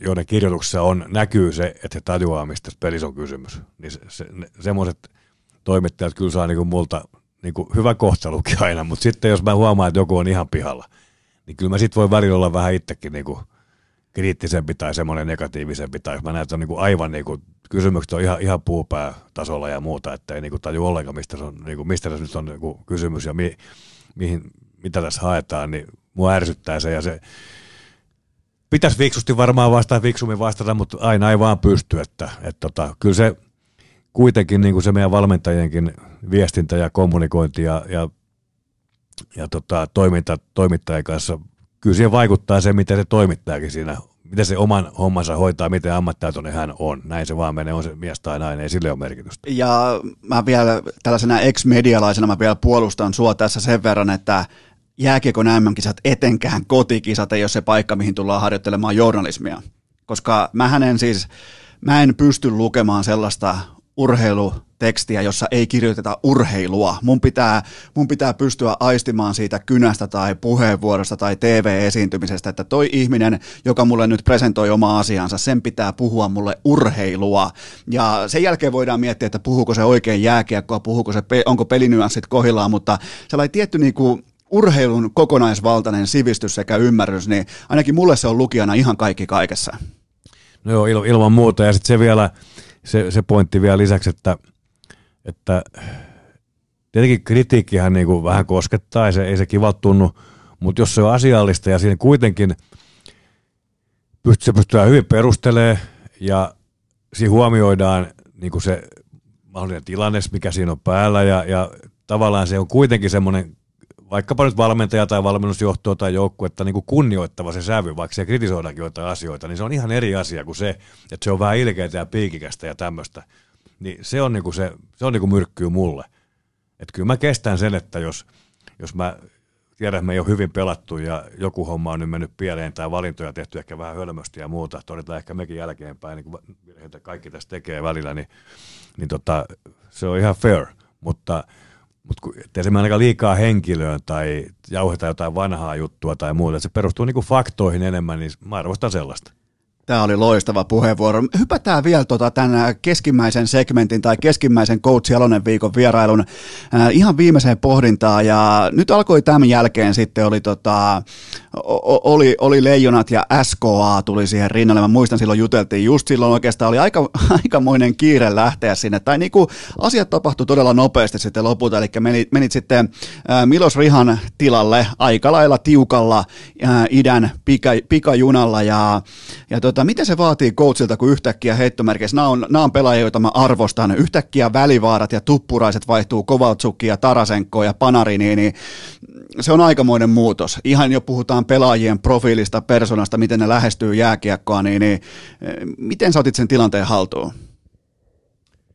Se on kyllä siis se startti Skaassa on kyllä se, ja ylipäätään se vaikka se eka kuukausi silloin, silloin meillä oli noita lockout-pelaajia siinä mukana muun muassa, että oli niin Kovatsukki ja Tar- Tarasenko, niin tota, se oli kyllä ihan yksi, yhtä, yksi niin kuin hienoimpia tavallaan muistoja mun valmennusuralta, että, että mä pääsin, mä menin katsoa, itse asiassa lens, mä lensin Moskovaan, siellä oli Spartak, Spartak vastaan Ska-ottelu, tota, siellä oli väliaikaiset coachit veti sen ja Spartakin voitti sen 6-1 tai 6-2 ja mä näin sen pelin ja, ja tota, sitten mä otin homma haltuun sitten pelin jälkeen tai seuraavana päivänä ja muistan kyllä niin kuin sen eka palaveri, minkä mä pidin, pidin joukkueelle, videopalaveri. Mä näytin, jota, mä en muista tarkkaan mitä muita asioita käytiin läpi, mä kerroin, miten me tullaan pelaamaan tästä eteenpäin. Mä näytin niin kuin meidän aamajoukkueen video niin kuin pelikirja. Et siellä tietenkin meni sinivalkoisia äijä ja mä kerroin näin, me ruvetaan pelaamaan ja Kovatsuk istui siinä eturivissä niin kuin aina istui kaikissa palavereissa. Eturivi muuten oli aika tyhjä, mutta se oli siinä aina ja katsoi suoraan silmiin ja ilmeenkä värähtämättä, että, että oli kyllä niin kuin, olihan se kova juttu, mutta mä tiedän sen, että jätkät osti sen kyllä, se oli niin kuin se meidän se kausi, se, kun mä menin joulukuun ihan eka päivä tai joku menin, niin se oli kyllä, se oli hyvä kausi meiltä, että me olisi voitu silloin kaverikappi kyllä voittaa, että ihan, ihan hyvin, että, että siinä oli paljon niin kuin ihan huippu, huippujuttuja kaikin puolin, että, ja sitten taas, eihän sitä ihan täysin voi arvioida, että miten, miten pelaajat nyt ostaa tämän jutun, mutta – mutta tietenkin mä näin sen, miten ne harjoitteli ja miten me pelattiin ja sitten Parkkila Jussi, se oli Bobrovski maalis silloin sen eka kuukauden ja Bobi oli aika, aika huikeasti ikissä ja sitten mä kuulin taas Parkkilalta, että Bobrovski pitää mua niin parhaana coachina, mitä hän on koskaan ollut. Ja on ollut Bobrovskin kanssa yhteydessäkin sen jälkeen jonkun verran, että, että tota, tunne oli vähän niin kuin molemmin puolinen, että siinä kiekko tarttui kyllä jonkun verran, että päästiköhän yhdeksäs pelissä alle yksi per, per matsi, matsi tota, niin, kiekkoja maaliin, että siellä, jos, jos hän on jatkanut loppukauden meillä, niin Ska olisi voittanut aikaisemmin yhden, Kakarin kapin varmasti, mutta, mutta tota, se oli siis se oli huikea ajanjakso kyllä. Mä, mä niin nautin kyllä täysin siemauksia. Minkälainen oppikoulu se oli nimenomaan, kun yhtäkkiä tuleekin näitä, jotka on erittäin tunnettuja omasta oikukkuudestaan tai siitä, että voi olla tulikuuma päivä, voi olla jääkylmä päivä ja voi tulla vuoristorata, voi olla huipulla tai siellä Montussa, niin, niin millä metodeilla pitää lähestyä tällaisia erittäin koko niin kuin jääkiekko globaalissa mittakaavassa eturivin supertähtiä niin kuin Kovaltsuk ja Tarasenko, Panarin, Bobrovski, kumppanit, niin vai onko se sitten vaan ihan sitä samaa grindia coachille aina vai onko siinä jotain nyansseja? No kyllä ne, se valmentamisen niin kuin johtamisen pääperiaatteet ei ne mihinkään muutu, muutu siihen. Että totta kai taas tämä on vähän sama juttu kuin Vancouver rupeaa valmentaa tai menee skaahan tuossa, jossa on niin kuin huippujoukkue, niin kuin maajoukkue, tason joukkue, että valmentat joka päivä, niin joita siellä siellä ei ole yhtään pelaajia, joita ennen olet valmentanut, niin sun pitää se oma ammattitaito niin kuin osoittaa aika nopeasti, että sä oot pätevä, tarpeeksi pätevä valmentaja niin, niin palavereissa, siinä kommunikoinnissa kuin sitten harjoitu, millaisia harjoituksia sä vedät, miten, millaista peliä te haluatte pelaa ja miten sä pellot joukkuetta ja miten kohtelet niin kuin ihmisiä siinä ryhmässä, että sen, sen tavallaan se, se on se tärkeä juttu siinä alkuvaiheessa ja kyllä se aika samanlaista kuitenkin on se pelaajan kanssa toimiminen, että on se kansallisuus mikä tahansa. Että totta kai sitten joku Kovaltsuk, joka on niin kuin vielä spesiaali henkilö ja ihminen, niin, niin hänen kanssaan pitää niin kuin ensinnäkin vähän tuntee hänet, että millainen hän oikeasti on, mitä hänen, mitä hänen kanssaan katsii niin kuin operoida, että ettei me sukset ristiin, koska kyllä mä sen ymmärsin silloin ja tänä päivänäkin varmaan, että jos vastaava tilanne olisi, että Venäjällä, että kyllä Kovaltsuk on kovempi jätkä kuin Jalonen valmentajana, että jos tulee ongelmia, niin ai kumpi lähtee ensin. Kyllä lähtee suomalainen Jalonen ennen Kovaltsukia skaasta, että, että se pitää myöskin tajuta, että mutta sitten taas toisaalta hän on, hän on se joukkueen johtava pelaaja, johtaja, persona muutenkin, niin hänet pitää saada myös niin kuin puolen, niin kuin Mikko Koivu jossain aamaan joukkueesta joku muu johtava persona, että ja jos Kovi on valmentaja takana, niin silloin muutkin on valmentaja takana. Ja nimenomaan se, että se, ne kortit pitää osata lätkiä pöytää oikealla tavalla, koska jos ei sulla ole Kovatsukin tukea, niin sulla ei sulla ei ole silloin omistajien tukea, sulla ei ole sen SKAn tukea, ja se, on, se, on, se peli on oikeastaan hävitty ennen kuin se alkaakaan, joten siinä mielessä varmaan hyvin uudenlainen tällainen lähestyminen joukkueen tähtipelaaja, mikä tässä tapauksessa on kaikkien tuntema erittäin oikukas pelaajatyyppi. Tämä on mielenkiintoista siinä mielessä, että tuntuu, että löysitte todella hyvin nimenomaan sen molemminpuolisen kunnioituksen, mikä ei ollut itsestään selvää Kovaltsukin tapauksessa hänen urallaan lähtökohtaisesti.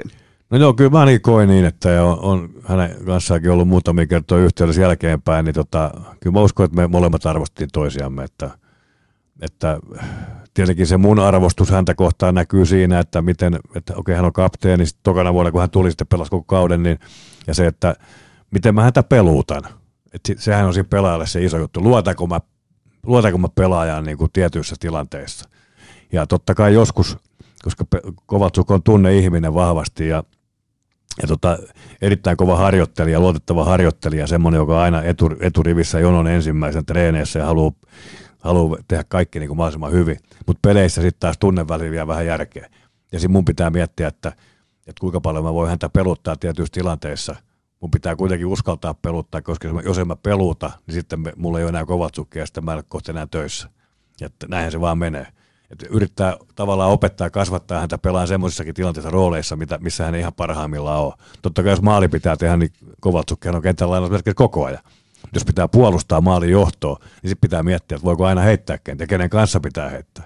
Ja sitten antaako jotain ohjeita, miten sun katsoo pelaa kuin tilanne, koska, koska Kovaltsuk on semmoinen pelaaja, niin kuin aika moni venäläinen huippupelaaja, että se musta, musta väline siellä vähän kiinnostaa. Ja joskus se ei ole ihan siinä lähellä, missä pitäisi olla, vaan se mennäänkin hakemaan vähän kauempaa ja sitten oma tontti jää niin kuin hoitamatta, että, että silleen niin kuin haastavaa välillä hänen kanssaan toimia ja operoida, koska haluaa niin paljon kiekkoa itse ja ratkaista pelit itse, mikä tietenkin on aika hyvä ominaisuus. Mun mielestä toi puheenvuoro pohjustaa täydellisesti meidän kolmatta segmenttiä. Pidetään nyt pieni tota, pä, äh, tauko oikeastaan, tämä jatkuu sitten kolmannessa segmentissä, mutta mä vielä sen verran vielä kysyn tähän ihan loppuun, että nyt kun sä olit tuolla KHL, sulla oli paljon tällaisia supertähtiä, niin susta tuli Leijonien U20 päävalmentaja. Ja joukkue oli täynnä tällaisia kiekollisia supertähti megalupauksia, niin kuinka paljon toi KHL-aika, KHL-vuodet, nimenomaan Kovaltsuk-vuodet, kuinka paljon ne valmisti sua nimenomaan siihen, että yhtäkkiä sulla onkin sitten seuraavia Kovaltsukkeja vähän ehkä eri mentaliteetillä, mutta seuraavia talentti Kovaltsukkeja koppi täynnä leijonien paidassa, niin ootko pohtinut siltä kantilta, että se KHL valmisti sua nimenomaan operoimaan näiden suomalaisen jääkeikon seuraavan sukupolven merkittävimpien supertähtien kanssa? No kyllä se siis ilman muuta antoi luottamusta niin kuin omiin kykyihin ja, ja tapaan toimia, että mä tiedostin sen, että jos mä pystyn ja pärjään hyvin Kovaltsukin kanssa, niin kyllä mä pärjään suomalaistenkin huippupelaajien kanssa, koska kuitenkin suomalainen pelaaja ei vedä niin paljon tunteella kuin venäläinen pelaaja vetää keskimäärin. Ja, ja tota, että kyllä suomalaisten pelaajien kanssa on helpompi saada asiat niin kuin menee jakeluun ja helpompi heitä opettaa ja, ja muuta. Että, että tota, ei silleen, en mä kokenut, että, että olisi jotain niin kuin isoja haasteita, kun lähi koutsaa esimerkiksi 20 maajoukkue tai sen jälkeen niin A-maajoukkue. Että, että kyllä se hyvä oppikoulu oli mulle tuo Venäjän reissu. Nyt on pöytä katettu ja tästä jatketaan sitten urheilukästin Coach Jalonen viikon viimeisessä jaksossa. Vaivattomin tapa urheilukästin kuunteluun. Tilaa se joko Spotifysta tai iTunesista, niin saat aina uuden jakson uunituoreena puhelimeesi. Ja tähän tapaan meillä on paketissa Coach Jalonen viikon toinen erä. Toivottavasti saitte pidettyä vaihtovälit, vaihtorytmi, vaihtotempon optimaalisena, koska ne pitkät vaihtovälit, kuulkaa, pitkä matka vaihtoon, se on aina se ikuinen klisee-kriisi, joka jääkiekko asiantuntijan kaappaa toisissa erissä. Toivottavasti teidän muistivihkoon jäi tiettyjä merkintöjä, jopa vähän oppia konkreettisia esimerkkejä siitä, että mitä on johtajuus, mitä on valmentajuus ja Coach Jalosen viikon ratkaiseva eli kytkin eli kolmas erä on sitten viikon viimeisessä jaksossa. Ää, mutta tähän väliin mulla on kuitenkin teille huippunopea kaupallinen tiedote ja sen tarjoaa viaplay.fi ja V-Sportin kanavat, koska lauantaina kello 19.30 Der Klassiker Dortmund vastaan Bayern München ja viimeiset kolme Bundesliigan kohtaamista jättiläisten kesken maaliero nöyrästi Bayernille 10-0. Miettikää, nimenomaan 10, olisi vaikka nyt edes 12, 3 tai 14, 6 tai jotain, mutta 10-0 viimeiseen kolmeen, joten kaikki varmaan ymmärtää, miten paljon tässä on saksalaista jalkapallokunniaa kyseessä tässä kyseisessä lauantai-illan kohtaamisessa. Ja Bayernille, vaikka ei sinällään liity tähän, mutta oli pakko vilkasta äsken, niin Bayernille saa tällä hetkellä 1,8 kertoimia heidän suorasta voitosta, normivoitosta, ja ää, täytyy sanoa, että äh, kovassa tikissä saa olla Dortmundi, mikäli saa hippaakaan nykypäivän Bayern Münchenistä. Mutta se ei tavallaan kuulu tähän, mutta kannattaa kuitenkin ottaa toi matsiseurantaa. Toi on ehdottomasti yksi Euroopan jalkapallon parhaista otteluista. Sunnuntaina valioliikassa isänpäivän kunniaksi.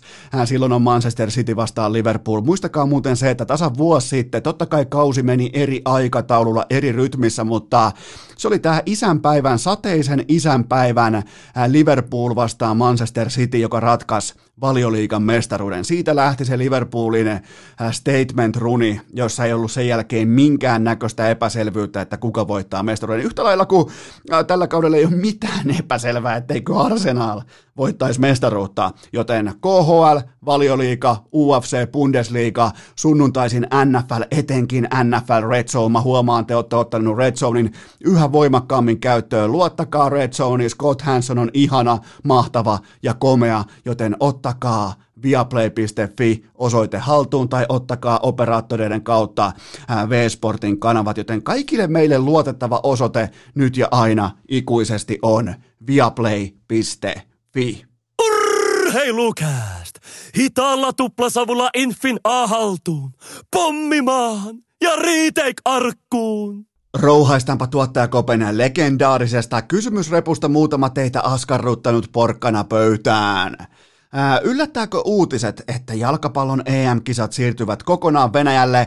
No ei tietenkään yllätä, koska kuten ehkä tänä tiistaina olette mediasta huomanneet, niin ää, kyllä vain, raha ei ole vieläkään mennyt pois muodista ja se ei ole mennyt etenkään silloin pois muodista, jos kyseessä on Venäjä ja kyseessä on korruptio ja kyseessä on UEFA. Ne kaikki rakastaa rahaa, ne kaikki jotenkin sellainen pyhä kolminaisuus löytää kotinsa. Totta kai vasta pandemia pandemian jälkeen, pandemian verukkeella, koronan verukkeella, mutta kyllähän tässä nyt tulee käymään sillä tavalla, että Venäjä, joka siis kuitenkin järjesti 2018 aika jäätävien paineiden, jäätävien ennakko-odotusten keskellä, nimenomaan negatiivisten ennakko-odot- ennakko-odotusten keskellä, se pystyi järjestämään mun mielestä aika solidit jalkapallon MM-kisat FIFAn alaisuudessa, joten nyt pitää sitten lahjoa vain UEFA ja sehän käy helposti. Siellä on taskut täynnä eikä muuten näy verotiedoissa, joten tota, mä, tavallaan tämä on myös ihan,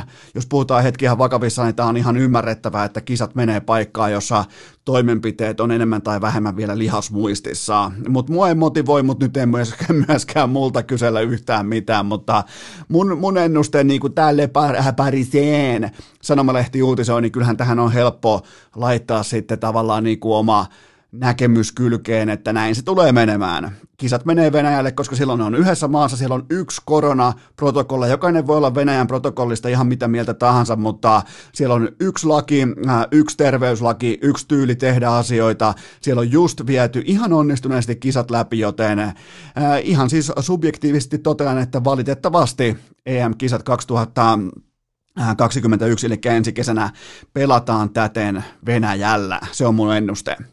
Seuraava kysymys.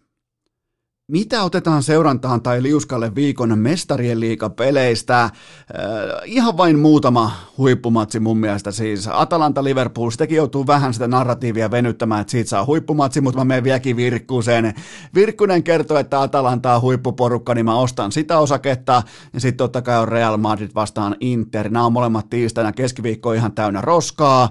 Öö, kyllä tämä on sellainen viikko, mikä nyt pakottaa, tai tämä kutsuu luokseen vedonlyöntiä. Mulla on muutama poiminta, eli otetaan pois keskiviikolta se, että Manu pelaa vieraissa jotakin sellaista joukkuetta vastaan, joka kuulostaa vanhan modemin salasanalta, joten tämän ottelun Manu paskantaa housuunsa kerran kerrasta, niillä on emotionaalinen iso voitto PSGtä vastaan, oliko viime viikolta, toissa viikolta, milloin tahansa, ne kävi hakemaan jättimäisen päänahan, nyt sitten totta kai Arsenalia mennään siihen kohta, mutta Arsenalia vastaan vaikea, odotettu vaikea päivä Old Traffordilla, niin nyt sitten tulee, Manu on se porukka, joka huutaa, tiedätkö, viirit liehuu, viirit liehuu pitkin chattiryhmiä ja WhatsApp-ryhmiä, että tota, tämä on, on meidän vuosi Euroopassa, että nyt on Eurooppa polvillaan. Ja Eli mä laitan Istanbulin isäntiä liuskalle siten, että ne saa puolitoista maalia eteen, eli Istanbulin porukka plus puolitoista maalia on siihen mun mielestä aika solidi pelikohde, näin, näin toteaa myös ää, aika sellaiset, sellaiset tahot, mitä mä arvostan jalkapallon vedonlyönnissä. Ja kyllä mä nappaan myös Inter plus puolimaali, eli kelpaa Interin ää, voitto tai tämän ottelun tasapeli Real Madridia vastaan, ää, koska tämä on molemmille jäteille Todella, siis tämä on kahdelle jättiläiselle yllättävänkin iso matsi heti tähän Champions League syksyn kärkeen. Ja sä et vaan voi jäädä pisteitä. Se on nyt kupletin juoni, että sä et voi tulla ilman pisteitä pois tästä ottelusta. Ja Inter käytännössä pelaa enemmän tai vähemmän koko mestarien liikakaudestaan, joten tota, mä uskon, että Inter tulee myrkyttämään koko tapahtuman poltetun maan taktiikalla hakee sitä vieraspistettä, mahdollista ryöstövoittoa miten tahansa, mutta tästä tulee kuivamatsi, tästä tulee kaikkea muuta kuin kahden jättiläisen viihdyttävä kohtaaminen, joten siihen melko vaivatta Inter plus puoli maalia lipukkeelle. Seuraava kysymys. Katos vaan. Olin kaveriporukkani ainoa, joka löi sunnuntaina arsenaalia. Jätkät ei myöskään sulattaneet sitä, etten suostunut perustelemaan lyöntiäni millään muulla kuin toteamalla, että tämä on arsenaalin vuosi. Toiminko asiassa oikein? toimit sekä oikein että tyylikkäästi. Siis tuollahan on kaikki informaatio olemassa vapaasti käytössä sen tosiasian puolesta, että tämä on arsenaalin vuosi, niin mä en voi ymmärtää tuollaista vastahanka käyttäytymistä kaveriporukassa sunnuntai-ilta, ehkä vähän rapsakka fiilis, joku kiva pizza siihen, jollain voi olla siivet, limpparia, kokista, kaikkea, ehkä nolla Heinekeni, niin sitten sit niinku todetaan, että joo, taivas ei ole sininen. Todetaan, että Juha Miedolla ei ole partaa niin lähdetään väkisin uimaan vastavirtaa. Tästä ei tule yhtään mitään, nimittäin tämä on, kuten ollaan Ika Lehkosen voimin, Arturi Lehkosen voimin, Mikko Rantasen voimin, ollaan kauan sitten todettu, että tämä on arsenaalin vuosi, niin miksi tähän asiaan pitää vielä palata? Ja tämä oli siis aivan sanomattakin selvää, että Arsenal katkaisee juurikin tässä kyseisessä Manchester United vierasottelussa sen uskomattoman viiden vuoden vierastappioputkensa isoja seuroja vastaan. Viisi vuotta lettiin vieraskentällä isoja vastaan ja nyt ansaittu tupla V. Ja olihan tämä vielä tällainen kellarinörtti, kylvetys, Manun maali odottama ainoastaan 0,39 ja Arsenaalilla fantastinen 1,01, joten nyt ei muuta kuin sitä Gunners-lippua salkoon. Mä katsoin, olisiko ollut Ikalla jopa, tiedätkö, Ika Äh, Ikahan pukeana sellaisen, äh, sellaisen tota, ruutukuvioisen liivin päälle ennen kuin se menee Twitteriin. Ika, Ikahan twiittasi heti, että tämä on, tää on se, että Go Gunners, että tämä on se vuosi ja oli poiminut. Ika osaa nykyään tehdä retweetin sille, että kommentoi sitä itse sitä jonkun muun twiittiä.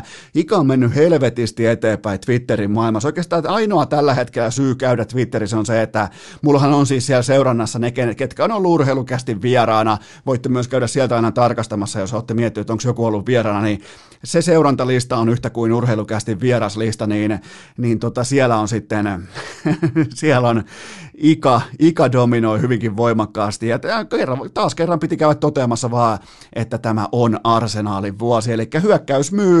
Ja miettikäs vielä sitä, että Arsenaal on päästänyt koko valioliikassa vähiten maaleja sekä sallinut kolmanneksi vähiten maali odottamaan, joten onko, onko Arsenal jopa vuoden 85 Chicago Bears? Herää, herää spekulaatio, herää jopa debatti siitä, että onko kaikkien aikojen paras puolustusjoukkue tossa, hyökkäys myy fanipaidat, puolustus voittaa mestaruudet, ja tämä on Arsenalin sekä ennen kaikkea ikan ruutuliivin vuosi.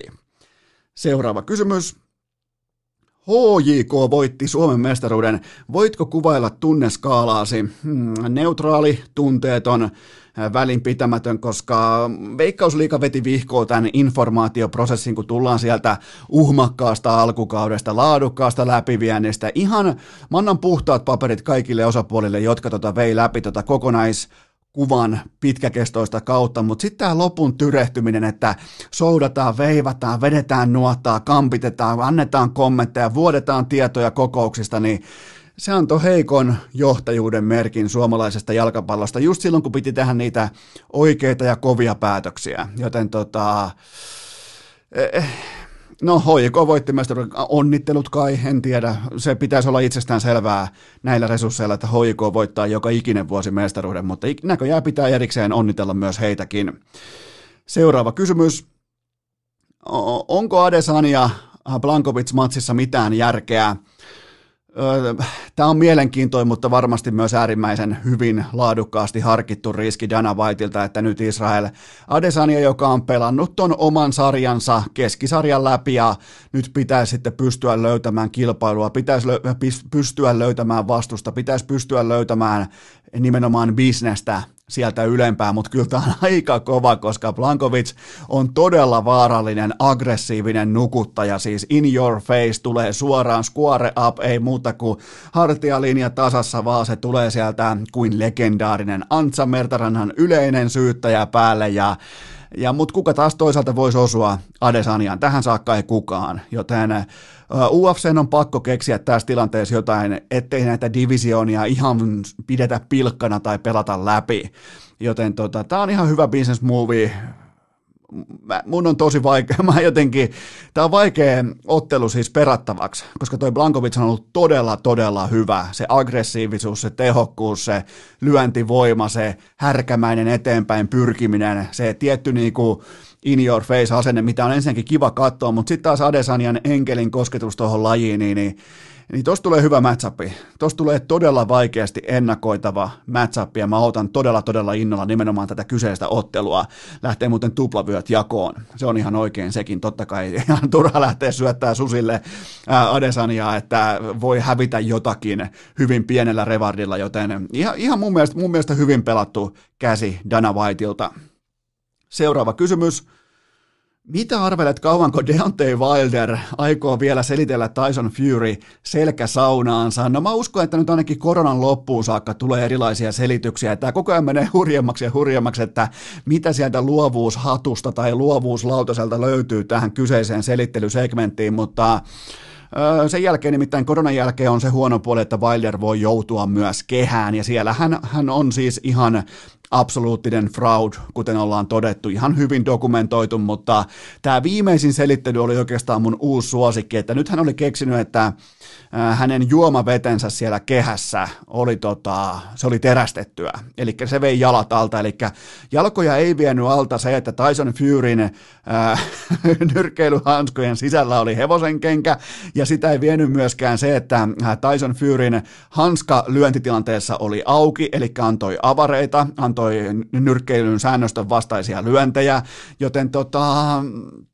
alkaa ihan oikeasti kohta loppumaan, mutta tuolla on varmaan vielä pari mitä voi nostaa. Se oli, se oli kans todella hyvä selitys se, että tämä hänen Harnins-kansa, eli tämä Ringwalk-esittely, tai siis tämä ää, tota, teatraalinen Harnins-kansa, että se oli yllättävän painava ja sitä kautta myös vähän liian kuuma, mikä vei nesteet kropasta. Ja sitten hän, näköjään huomaatteko, miten muuten narratiivi vielä kutoo itsensä kasaan, eli nesteet hävisi sen Harniskan kantamiseen siinä viiden, suurin piirtein 150 metrin matkalla, ja sitten hän yritti kuitata neste hukkaansa terästetyllä jollain niin kuin, mitä se olisi juonut, jotain lasolia, mitä tota, ilmeisesti nyt sitten Tyson Furyn porukka oli käynyt terä, terästämässä, mutta kyllä tämä on siis, tämä on häpeällistä, että kuitenkin ihan ihan hyvä nyrkkeilijä ja nimenomaan yritettiin luoda se pelottavuuden narratiivi, se on se, mikä myy raskaassa sarja, se, että tullaan kehään ja tuhotaan, lyödään ihmisiltä päitä irti ja laitetaan jengiä lepoon,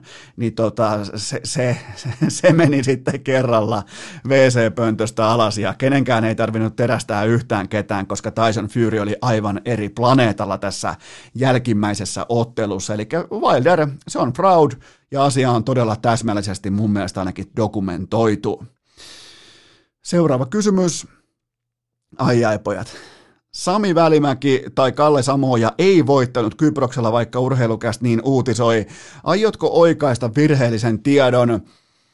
En aio oikaista, koska mun tieto oli oikea, mutta pelaajien suoritukset siellä kentällä, ne oli vääriä, joten tota, tieto pysyy, eli mä ratsastan sillä samalla tiedolla, minkä mä ehkä vähän etupeltoon heitin ulos sen uutisen livenä urheilukästissä, että Sami Välimäki on Kyproksen jonkinnäköisen Euroopan tuuriin voittaja, mutta eipä muuten ollutkaan, koska ei suurin piirtein pystynyt enää edes loppuvaiheessa pitämään mailaa oikeinpäin kädessään, joten en kuitenkaan lähde vielä ottamaan Välimäeltä passia passia pois. En ota myöskään samoilta passia pois, ää, nimenomaan Suomen passia pois. Turnauspassit on vähän siinä ja siinä, mutta kuitenkin tämä kaikki on kuitattavissa marraskuun puolivälistä eteenpäin lukien, koska ensi viikolla, viikon kuluttua, alkaa The Masters. Pitäisi koskaan mulla vielä jossain Mastersin toi taustamusiikki ei kyllä löydy ihan heti tähän suoraan, äh, tähän hätään, mutta siellä on kaikki kuitattavissa ja jos olisin tehnyt kotiläksyt paremmin, niin tietäisin myös sen, että onko Välimäki mukana Mastersissa, mutta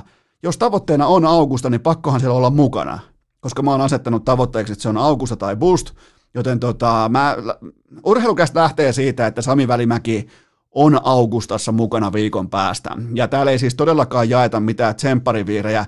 Muutenkin suomalainen urheilumedia, niin äh, sykkeet alas, muutenkin sellainen niin kuin kädipoik, mailapoikamainen fanikulttuuri helvettiin. Nämä turnaukset, nämä kisat, nämä joko voitetaan tai ollaan siellä ynnä muut. Se on hyvin yksinkertainen sekä Samojalle että Välimäelle. Molemmista näkisin, että kumpikaan ei pelannut mistään muusta kuin voitosta ja sitä pitää arvostaa, niin sen takia mitä kaiken maailman divisioona viirejä, niitä ei nostella kattoon. Seuraava kysymys. Mitä kirjasit Suomen johtavan CS-podcastin muistivihkoon Jesse Linjalan esityksestä heroikkia vastaan?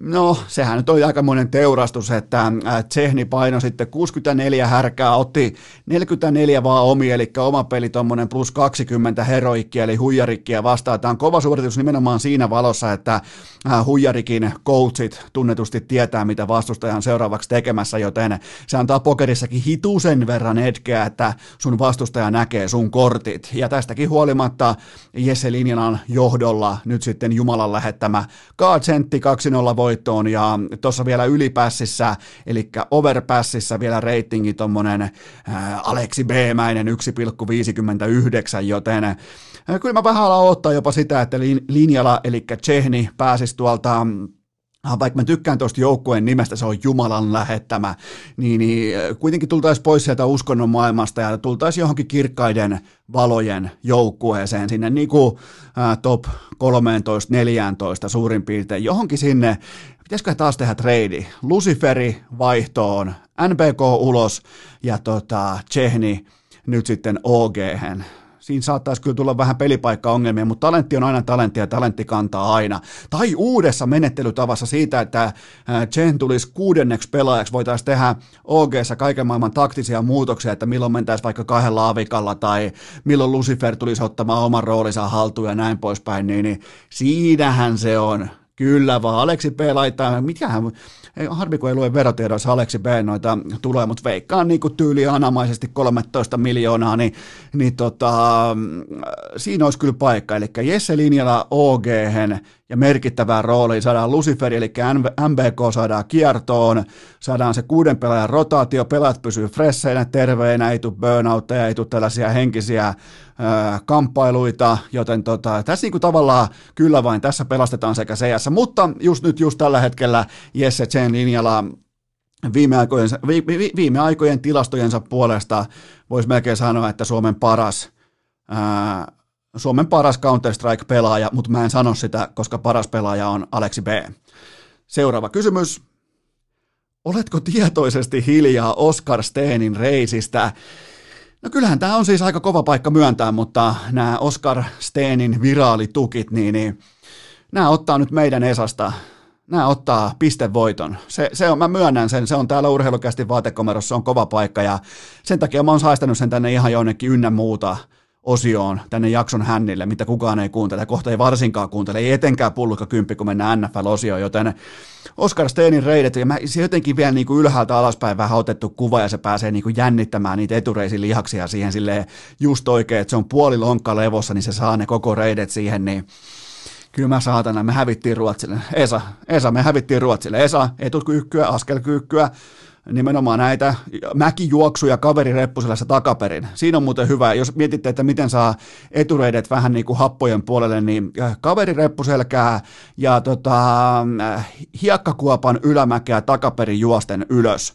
Niin tota, siinä on teille treeni. Voitte katsoa Polarista sen jälkeen, että oletteko vielä elossa vai ette, mutta siinä on teille tukki treeni, jos haluatte. Mutta kyllä Oskar Steen vakuuttava esitys tässä yksittäisessä. Muistakaa, se on vain yksittäinen kuva.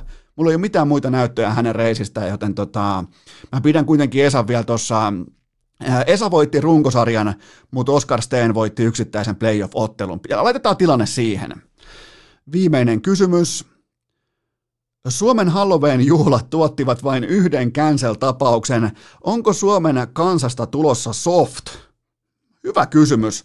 Nyt kun katsoo tätä verokiukuttelua ja sitä, että 4400 ihmistä tai jätti tienannutta palkansaajaa oli kätkenyt verotietonsa verohallinnon avustuksella, niin ei tämä Suomen kanssa nyt ihan täysin softia ole, mutta eli siis Janna Hurmen rinta, tällainen artisti, pukeutui Pocahontasiksi ja internet totesi vaan yhteen että cancel. Ihan vaan kylmästi cancel. Se oli siinä ja et, et jos tässä on taso, niin ei tämä ole se internet, johon mä oon rakastunut, jonka mä tunnistan Suomessa. Joten kyllä pitää niin kuin Halloweenin aikana pitää saada tuommoinen viidestä kahdeksaa känseliä ihan ehdottomasti pöytään. Jos mennään yhdellä, niin mä en ole enää mukana. Urheilukääst! Kuka helvetti päästi pylsyn takaisin Suomeen? Mä koetan nyt parhaani mukaan piirtää teille skenaarion tunnelmoinnin siitä, kun meillä sunnuntai-iltana Coach Koikkalaisen kanssa oli vatsat täynnä, aivan täynnä siipiä, oikee suonettukkoa siipiannokset huukista, Hän skipattiin uunifeta pasta Coach Koikkalaisen hirmukäskyllä ja sit alkaa matsit, loistava kierros ja inboxiin kolahtaa viesti, että pullukka kymppi on lähettäjänä. Mä ajattelin, että okei, nyt on pullukka kymppi, nyt on Peteri Forsell on löytänyt kuningaslajin ja se laittaa mulle videon siitä, että kuinka hän valitsee Viaplaylta kaikkea muuta paitsi NFL, siellä oli tikan heittoa ja sen jälkeen vielä vittuilee perää, että pystyin katsomaan vain kaksi minuuttia, josta neljä minuuttia oli mainontaa jälleen kerran NFLssä ja aikoo kuulemma antaa NFL sunnuntaille seuraavan chanssin kuuden vuoden päästä. Ja tiedättekö mitä, rakkaat kummikuntajat, etenkin sinä pullukkakymppi siellä jossakin Puolassa vai missä ikinä nyt ootkaan NFL-vihaajana, niin mä otan, tämän, mä otan talteen. Mä laitan kalenteriin, kuulkaa tätä Applen kalenteria voi siirtää, sitä voi liikuttaa mihin tahansa vuosilukuun, sata vuotta eteenpäin suurin piirtein, joten mä piirrän tonne merkinnän kuuden vuoden päähän pullukkakympistä, että onko muistanut katsoa juurikin tänä päivämääränä, onko muistanut katsoa kolmas päivä marraskuuta 2026, onko muistanut katsoa NFL, joten se on seurannassa kuuden vuoden päässä, mutta nyt mennään kuitenkin tämän viikon. NFL-katsaus, joka on tavallaan ehkä hitusen verran poikkeuksellinen yksilö siitä syystä, että nyt yritetään vähän paketoida sitä, että mitä ollaan opittu, mitä ollaan nähty, mutta ennen kuin hypätään tähän äh, puolikausi-katsaukseen puolen, äh, puolen kauden Crowiin, niin mulla on teille ihan huippunopea väliin heitetty K18 tuoteinformaatio. Sen tarjoaa Kulpet keskiviikkoisin Kulpetin kerroinpäällikkö. Siellä aina viisi huntia lisäpotissa ja Champions Leagueaan tuli äsken mainittua, mutta Champions League on nyt tiistai keskiviikko jatkuvia markkinatoppikertoimia. Kaikki pelaaminen Maltilla, kaikki pelaaminen K18, mutta ää, nyt on sitten melko lailla just tänään, oikeastaan keskiviikkona voidaan, voidaan sanoa kylmästi, että on juurikin täsmällinen määrä NFL-kaudesta. Ollaan prikulleen puolivälissä. Osa joukkoista on pelannut kahdeksan ottelua, osa joukkoista on pelannut ää, seitsemän ottelua. Osalla on ollut jo bye viikko, on ollut koronaa, kaikkea tätä siirtelyä, kääntelyä, ihan joka lähtöön, mutta me ollaan suurin piirtein just nyt puolimatkan Crowissa, joten nyt on takana 23 kohdepoimintaa. Kaikki muistaa, että nyt pitäisi olla 24 kohdepoimintaa, mutta sieltä tuli yksi bumerangina takaisin, siis push tai void muodossa. Se oli nimenomaan tämä Pukkanersin voitto Chargersista. Spreadi oli 7, miinus 7, ja se voittomarginaali oli juurikin 7 pinna, eli sitä ei oteta mukaan laskuihin, koska se on void, se on push. Joten 23 kohdepoimintaa urheilukästin NFL-kaudessa tähän saakka, ja niistä vain 11 oikein. Tuli kuuman startin jälkeen ollaan tilanteessa spreadia vastaan, että Ää, osumatarkkuus on 40, äh, 47,8 ja oikeastaan kolme viimeisintä viikkoa on ollut ihan yhtä suurta fiaskoa. Eli jos sä oot lyönyt suomeksi tämä kaikki, jos sä oot lyönyt kympin tasapanoksella jokaisen kohteen sisään, niin sä oot laittanut euroja sisään tässä vaiheessa 230, sä oot ottanut euroja takaisin 212,3,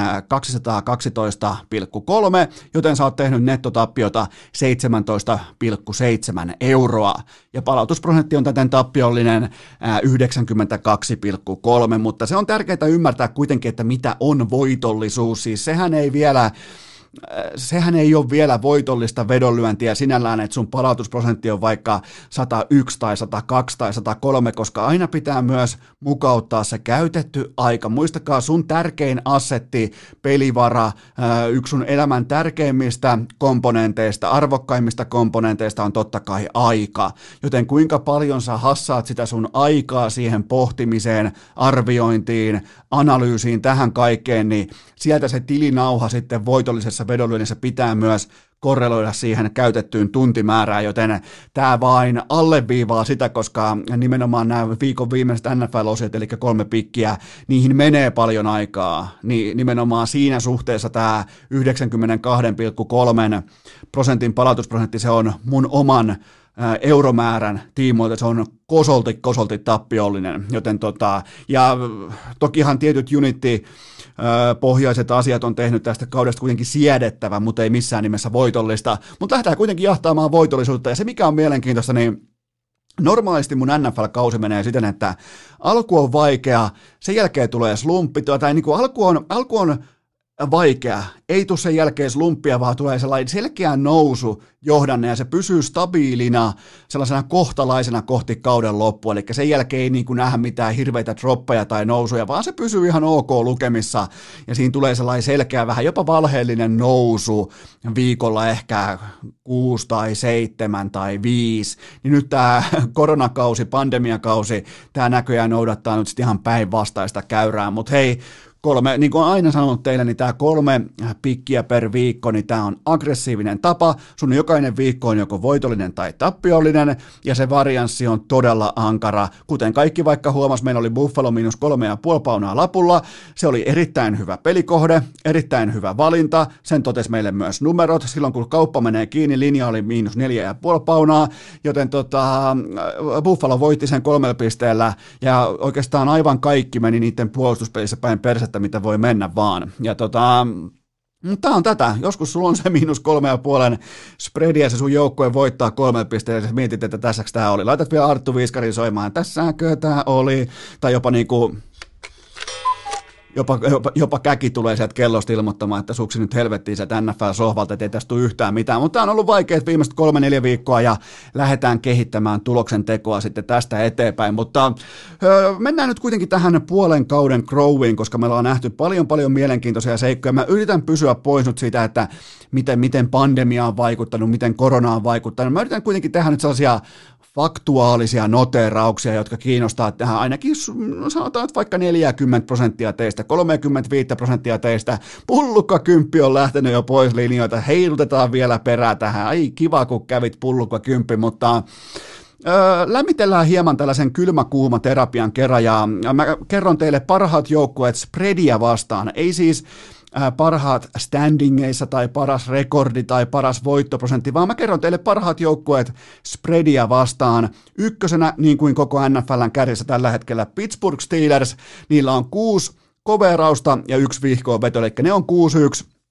Äh, Kansas City Chiefs, ne on vähän jopa käsittämättömällä tavalla 6 ja 2. Ne on ollut, vaikka ne on ollut vähän vaisuja, ne on silti, ne on silti tuhonnut spredejä paljon. Äh, Sitten on Cincinnati, Joe Burrow, ruukie, vuoden ruukie, ne on 6 ja 2 spreadia vasta, eli ne on suoriutunut paljon paremmin, tai äh, niinku, ne on suoriutunut sanan sanoen paremmin, mitä markkina on tähän saakka odottanut. Ja sitten on Miami, Arizona, Seattle, Green Bay, Los Angeles Chargers ja Denver, ne kaikki on 5-2, jopa Denver, jolta on mennyt ykkös pass rusheri, niin on ollut quarterback-ongelmia, kaikki ongelmat on mahtunut tuohon porukkaan, niin nekin on silti 5 ja 2, joten tämä antaa osviittaa siitä, että ketkä on viikkokohtaisesti saattanut ylittää ne matalatkin odotukset, mitä heille on tarjottu. Ja tuossa välissä on suurin piirtein 12 tasavahvaa joukkuetta, jotka on pelannut aika hyvin niiden odotusten mukaan, mitä niille on langennut kohdalle. Muun muassa vaikka Tom Bradyn Tampa Bay Buccaneers, joka oli viime yönä aivan täys fiasko. Giantsia vastaan ei pystynyt pysäyttämään Giantsia missään vaiheessa, voitti lopulta kahdella pisteellä, ja ne on tällä hetkellä spreadia vastaan neljä ja neljä. Eli niillä on neljä osumaa ja neljä vihkonvetoa. Että ei ne kuitenkaan odotuksiin nähden ole mikään, mikään tämmöinen world beater tyyppinen porukka ollut. Ja sitten taas heikoimmat, tämä on hauska lista, nimittäin nyt tulee heikoimmat esitykset spreadia vastaan tällä kaudella, ja Dallas Cowboys, koko Amerikan joukkue, jossa löysit joka viikko, oisit lyönyt tähän saakka kahdeksan kertaa putkeen Dallasia vastaan, nimenomaan spreadin merkeissä Dallasia vastaan, saisit tällä hetkellä sulla olisi kahdeksan voittokuponkia ja nolla tappiokuponkia, joten Dallas Cowboys on 08 spreadia vastaan, ja tämä on ekaa kertaa, en, en muista edes milloin tämä on tapahtunut, mutta on tapahtunut kuitenkin NFLn historiassa kolme kertaa, ja tämä luetaan nyt siihen mukaan, eli ennen tätä kaksi kertaa, ainakin olisiko ollut Oakland Raiders ja ehkä Cincinnati tai Tennessee. No ihan se ja sama, mutta tämä mitä Dallas on lyönyt pöytään, niin tämä on todella, todella, todella harvinaista, koska spreadi, eli odottama, se aina myös reagoi käsillä olevaan hetkeen. Ja se tulee koko ajan, on sitten kuinka katastrofiporukka tahansa, niin sehän totta kai tulee puolimatkaa vastaan aina. Se koko ajan adjustoi, adjustoi, mukauttaa, tulee lähemmäksi, etsii niitä rajapintoja, ja Dallas pystyy loikkimaan näiden kaikkien yli sinne seuraavaan paskalammikkoon. Ja tässä alkaa, kuulkaa nyt olla, jos mä vuoden 1976 Buccaneersin pelaaja, niin niiden ennätys alkaa olla vaarassa, koska ne oli lopulta spreadia vastaan silloin 14 ottelun NFL-kaudessa. Ne oli kaksi osumaa, kymmenen vihkoonvetoa ja kaksi pussia eli voidia, eli nimenomaan se marginaali on ollut täsmällinen siihen spreadiin mitattuna, joten Mä, mä en tiedä siis ketä, koska nythän Dallas alkaa saamaan näitä 12 pisteen spreadejä, 13 pisteen spreadejä, niin on tosi vaikea nähdä, että jos Philadelphia Eagles pistää tuommoiset hipat pystyyn, ainakin puolustuspelillisesti ja näin poispäin, ja se niiden quarterback, se Pinocchio vai Dinuccio vai mikä, en, en edes tiedä nimeä, mutta ei Herran Jumala James Madisonin yliopistosta, niin ainahan me puhutaan, varsinkin kesäolympialaisten aikana me puhutaan paljon me urheilufanit siitä, että olisi kiva nähdä, kun tuolla olisi vaikka Mo Farahin rinnalla, olisi vaikka ihan tavallinen kadun mies juoksemassa, niin nähtäisi se erotus – siitä, että missä menee maailman huipun ja tavallisen kadunmiehen raja tai niin kuin se marginaali, niin nyt me nähdään se NFLssä, koska tämä Pinocchio, Dinuzio, mikä tämä ikinä nyt onkaan, tämä Dallasin pelirakentaja, kolmos vai nelos kuuppa, niin, niin se, se, on ihan tavallinen kadun kulkija. Se on James Madisonista, mä en edes tiedä, että siellä pelataan jenkkifutista, ei varmaan edes pelata.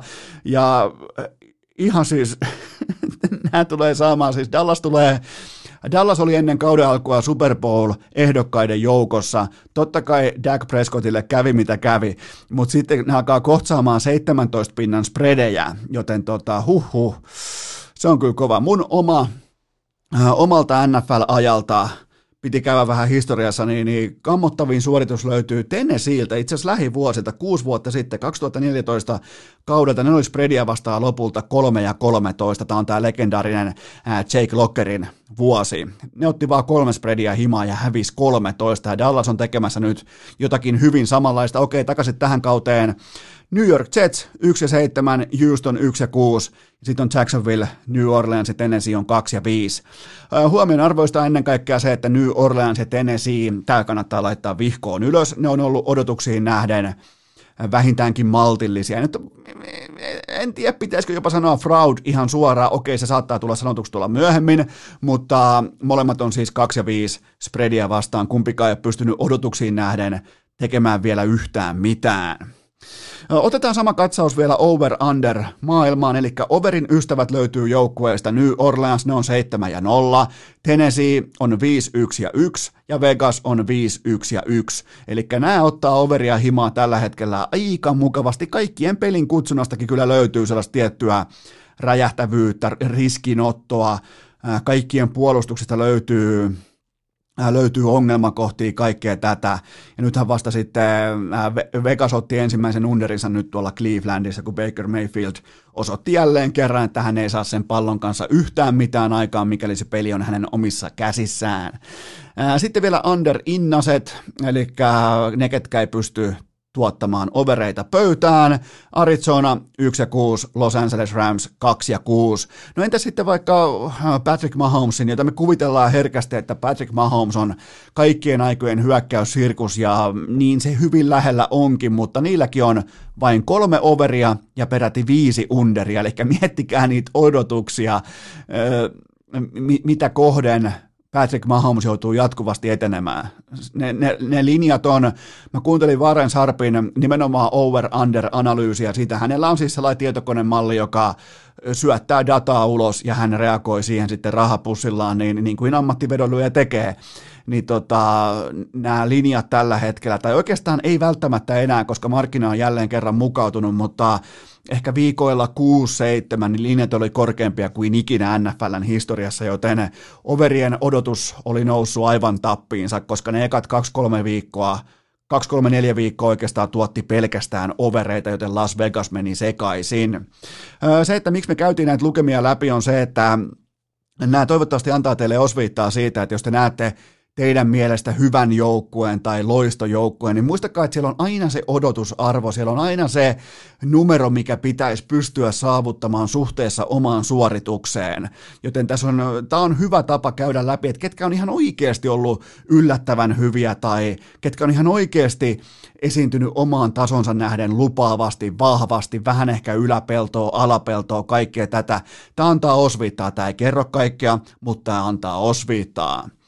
Tsekataan vielä tässä kohdin mun, ihan mun omakohtaiset NFL-kausivedot, vaikka suurin piirtein on puolet vielä pelaamatta, mutta aika monesta kohteesta me jo tiedetään, että tarviiko käydä kassan kautta, kun kulkee tuosta sitten kotia kohti, joten tota, mä löin silloin, kaikki muistaa, kaikki NFL-fanit muistaa, mä löin silloin 24. maaliskuuta mä löin silloin, kun alkoi tulee tuoreita uutisia NFLstä ulos. Mä aina silloin lyön mun ensimmäiset over-underit liuskalle. Mä annan teille sellaisen ylimalkaisen opastuksen siitä, että kun lyödään tällaisia etupeltokohteita, kun puhutaan, että ollaan puoli vuotta, varsinkin epäselvissä olosuhteissa, ollaan jopa puoli vuotta ennen kauden alkua liikenteessä, niin silloinhan sä et voi löytää valintaa over oikeastaan ikinä sun liuskalle. Sun pitää pystyä etsimään undereita, koska tota, huonoja asioita, negatiivisia asioita voi aina tapahtua, mutta se kehitys – ne yllättävät asiat, mitkä voi tulla kehityspuolelle, niin ne on harvassa. Ne on todella, todella harvassa, missä sulle putoaa se joutsen suoraan syliin ja, ja sä saat sen kutoskierroksen yllätysrissu, josta tulee vuoden hyökkäyspelaaja. Ne, ne on siis, niitä tapahtuu kerran kuuteen seitsemään vuoteen. Joten tota, New York Giants alle kuusi voittoa, tämä osuu, niillä on vasta yksi voitto ja ne ottaa korkeintaan tähän ne, ne voittaa korkeintaan kolme matsia tähän kautta, joten Giants alle kuusi on osunut jo. Cleveland Browns alle kahdeksan ja puoli voittoa. Niillä on nyt jo viisi voittoa ja tämä ei mun papereista tämä kohde osu, koska niillä on luvassa vähintään yhdeksän voiton kausi. Niillä on nimittäin edessä vielä Houston, Jacksonville, New York Giants ja New York Jets. Niistä on pakko tulla, absoluuttisesti pakko tulla se neljä voittoa vielä. Ja, ja jos ei se tuu, tämä on Baker Mayfieldille aikamoinen fiasko. Carolina Panthers alle kuusi voittoa, niillä on nyt kolme voittoa kasassa ja tämä saattaa jopa osuakin, koska siellä on edessä vain Denver ja Washington sellaisia helpohkoja voittoja, jos näin voi sanoa. En mä tiedä lähteekö ne vieraskentällä tai Washingtonin vastaan ennakkosuosikkina, mutta joka tapauksessa Tämä on vielä vaaterissa. Tästä tulee mielenkiintoinen seurantakohde. Dallas Cowboys alle 10 voittoa se on jo osunut, mutta totta kai se on se Dak Prescottin loukkaantuminen, mutta Prescottin kanssakin mä tykkäsin ja tykkään edelleen tästä kohteesta, joten tota, mutta toisaalta taas, jos ne voittaa tästä eteenpäin kaikki matsit, niin tästä tulee push tästä tulee voidi, joten ei tämä nyt ihan kuitenkaan vielä rintataskussa, rintataskussa ole, mutta, mutta joo, tämä on osunut kohde ja sitten vielä New England Patriots alle 9,5 voittoa, tämäkin on osunut kohde, niillä on kaksi voittoa tässä kohdin ja, ja tota, niillä on edessä Baltimore, Arizona, Chargers, Rams, Miami, Buffalo, niin, niin ei tarvii spekuloida. Se on, ja Patriotsin kausi on ohi, se on paketissa ja tämä kohde on jo osunut. Sitten just ennen kauden alkua lyödyt kohteet, eli 7. päivä 9. Ja nämä kaikki kohteet muuten käytiin myös Coach Koikkalaisen kanssa läpi, hyvin varmaan muistatte ennen NFL-kauden alkua, niin Cincinnati Bengals alle 5,5 voittoa, niillä on nyt kaksi voittoa, ja mä kykenen laskemaan heille vain kolme tällaista potentiaalista voittoa, ne on Washington, Giants ja Dallas ja muista matseista mä en pysty tarjoilemaan nyt Bengalsille voittoa, joten tämä on osuma.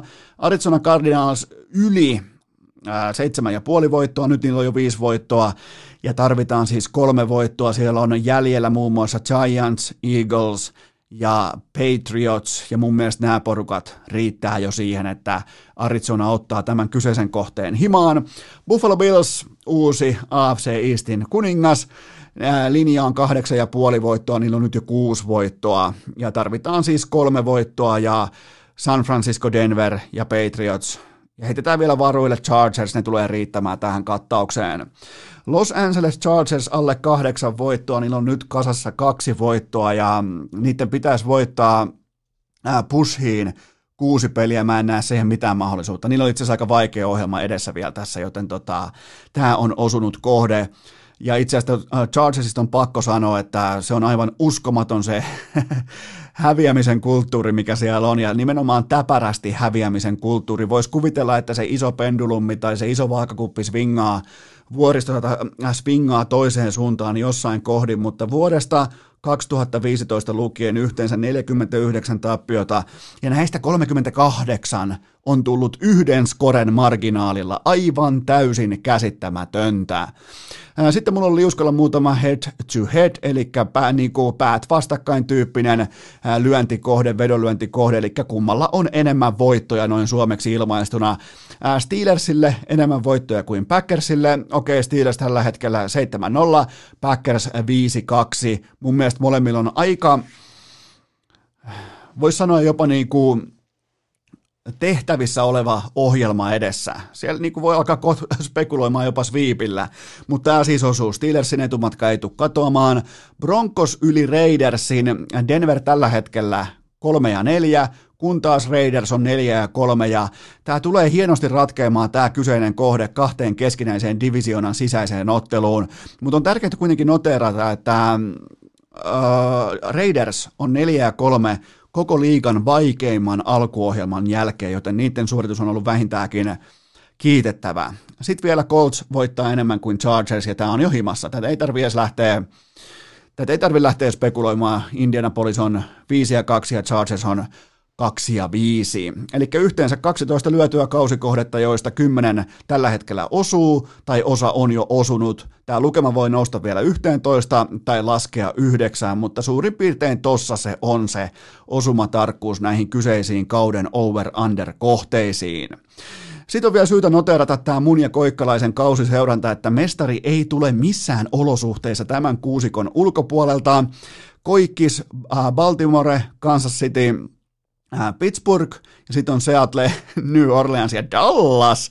Ja mulla on sitten taas Baltimore, Kansas City ja Pittsburgh, eli meidän AFC on täsmälleen sama, ja mulla on sitten NFCn puolelta San Francisco, Seattle ja Philadelphia, eli mä oon NFCn tiimoilta pelkästään Seattlen varassa, ja Koikiksella on sekä Seattle että New Orleans, mutta kyllä, kyllä niin kuin, jos pitää alkaa listaamaan luottohevosia, niin mun papereissa NFLn parhaat joukkueet just nyt, just tänä tiistaina on Pittsburgh, äh, Pittsburgh Steelers, valmennus, organisaatio, omistus, pitkäjänteisyys, lajikulttuuri, voittamisen kulttuuri, kaikki tämä arvot, se on kohdallaan ylivoimaisesti koko liigan aggressiivisen ja parhain puolustus.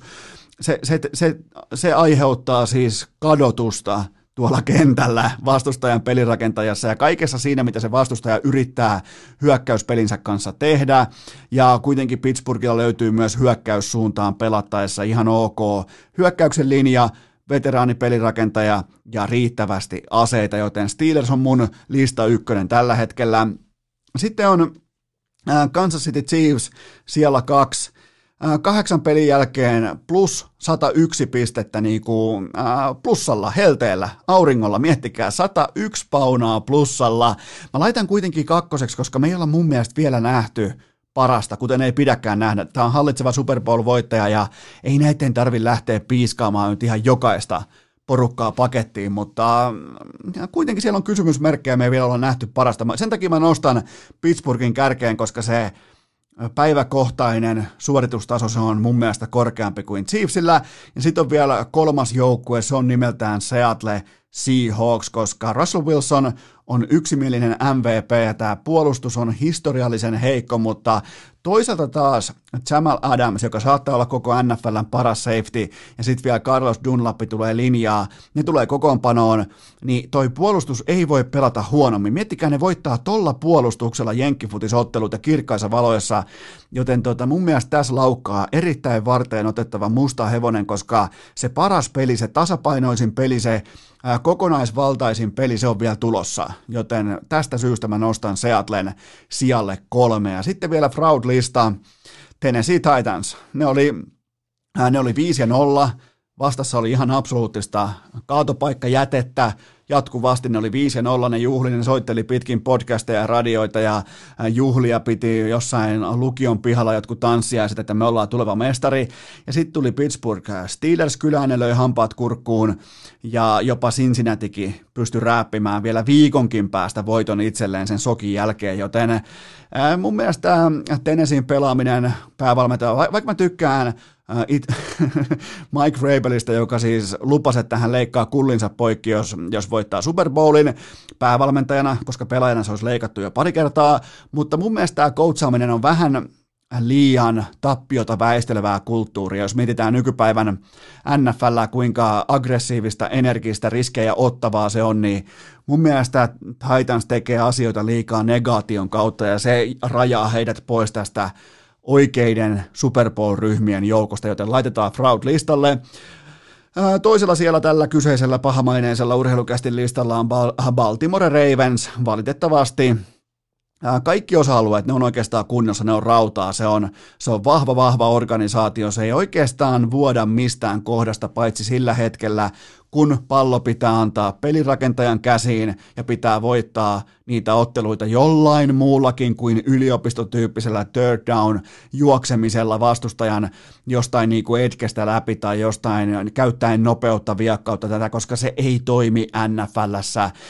Ja se, siis Lamar Jackson on loistava tähtipelaaja, ihan ansaittu Maddenin kansi ja näin poispäin, mutta näitä pelejä ei vaan voiteta sillä, että sun pelirakentaja ei pysty tosipaikassa toimittamaan palloa ilmaa pitkin sun omille pelaajille. Se, se, siitä alkaa olla ihan riittävästi otantaa, ja näiltä osin tämä debatti on mun mielestä myös ohi. joten Lamar Jackson on juokseva, ensin juokseva, sen jälkeen ontuvasti tai kenties heittävä pelirakentaja, ja se on siinä. Ja se on se syy, minkä takia Baltimore Ravens ei tule voittamaan Super Bowlia. Siellä kolme fraud-listalla totta kai Green Bay Packers, koska tämä alkaa osoittautua valitettavasti tällaiseksi klassiseksi mukavuusalueen joukkueeksi. Eli Puolustus on sanalla sanoen soft, etenkin Minnesotaa vastaan. Miettikää, Dalvin Cook tuli Lasaretista, sen ei edes pitänyt pelata tuossa ottelussa. Se tuli Lasaretista kuuden ja puolen pinnan alta vastaajana. Mulla oli vielä Packers, sullakin oli Packers lapulla. Ja tämä oli siis aivan järkyttävä esitys. Siis Dalvin Cook teki aivan mitä se halusi maata ja ilmaa pitkin. Kirk Cousins ei tehnyt yhtään mitään. Pelirakentaja ei laittanut tikkuakaan ristiin. Yksi pelaaja pystyy voittamaan – jenkkifutismatsin vieraskentällä siitä syystä, että vastustajan puolustus on pehmeä. Joten tota, tästä johtuen sekä Buccaneersia että Vikingsia vastaan näillä esityksillä Green Bay Packers fraud-listalle, koska mä en pysty, mä en pysty olemaan sata varma tuosta porukasta, että kun mä laitan TVn päälle tai jopa kupongin sisään, liuskan sisään, mä en pysty olemaan sittenkään sata varma, että se tuote vastaa kuittia, joten tästä syystä Green Bay Packers, Aaron Rodgers, kaikki, siis juustopäät, ei muuta kuin fraud-listalle. Siinä oli NFL-katsaus, on aika siirtyä sitten kohti viikon viimeistä urheilukästin jaksoa, ja silloinhan tulee Jukka Jalosen tämä viimeinen vierailusegmentti ulos, joten tota, käännetään oikeastaan ää, korvat, kuulokkeet, kaikki kuulimet, kuuloaistit, kaikki mahdollinen. Mennään vielä katsoa ihan tähän loppumetriin, onko jotain sokkeeraavaa tullut. Nyt, nyt ei siis, nyt ei lueta verotietoa, nyt ei lueta kukaan eniten tienannut, kai mennään oikein vahingossa. Vähän niin kuin, joo kyllä JV, jumalauta JVGkin on, miettikää, JVG on tienannut rahaa, huh heija, Suomen suosituin bändi, yksi fiksuiten brändätyistä kokonaisuuksista Suomen viihde historiassa, niin miettikää, ne tienaa rahaa. Tätä en olisi mitenkään pystynyt uskomaan, että JVG tienaa rahaa, joten me tehdään nyt sellainen juttu tässä keskellä tätä äärimmäistä shokkia, että torstaina jatkuu.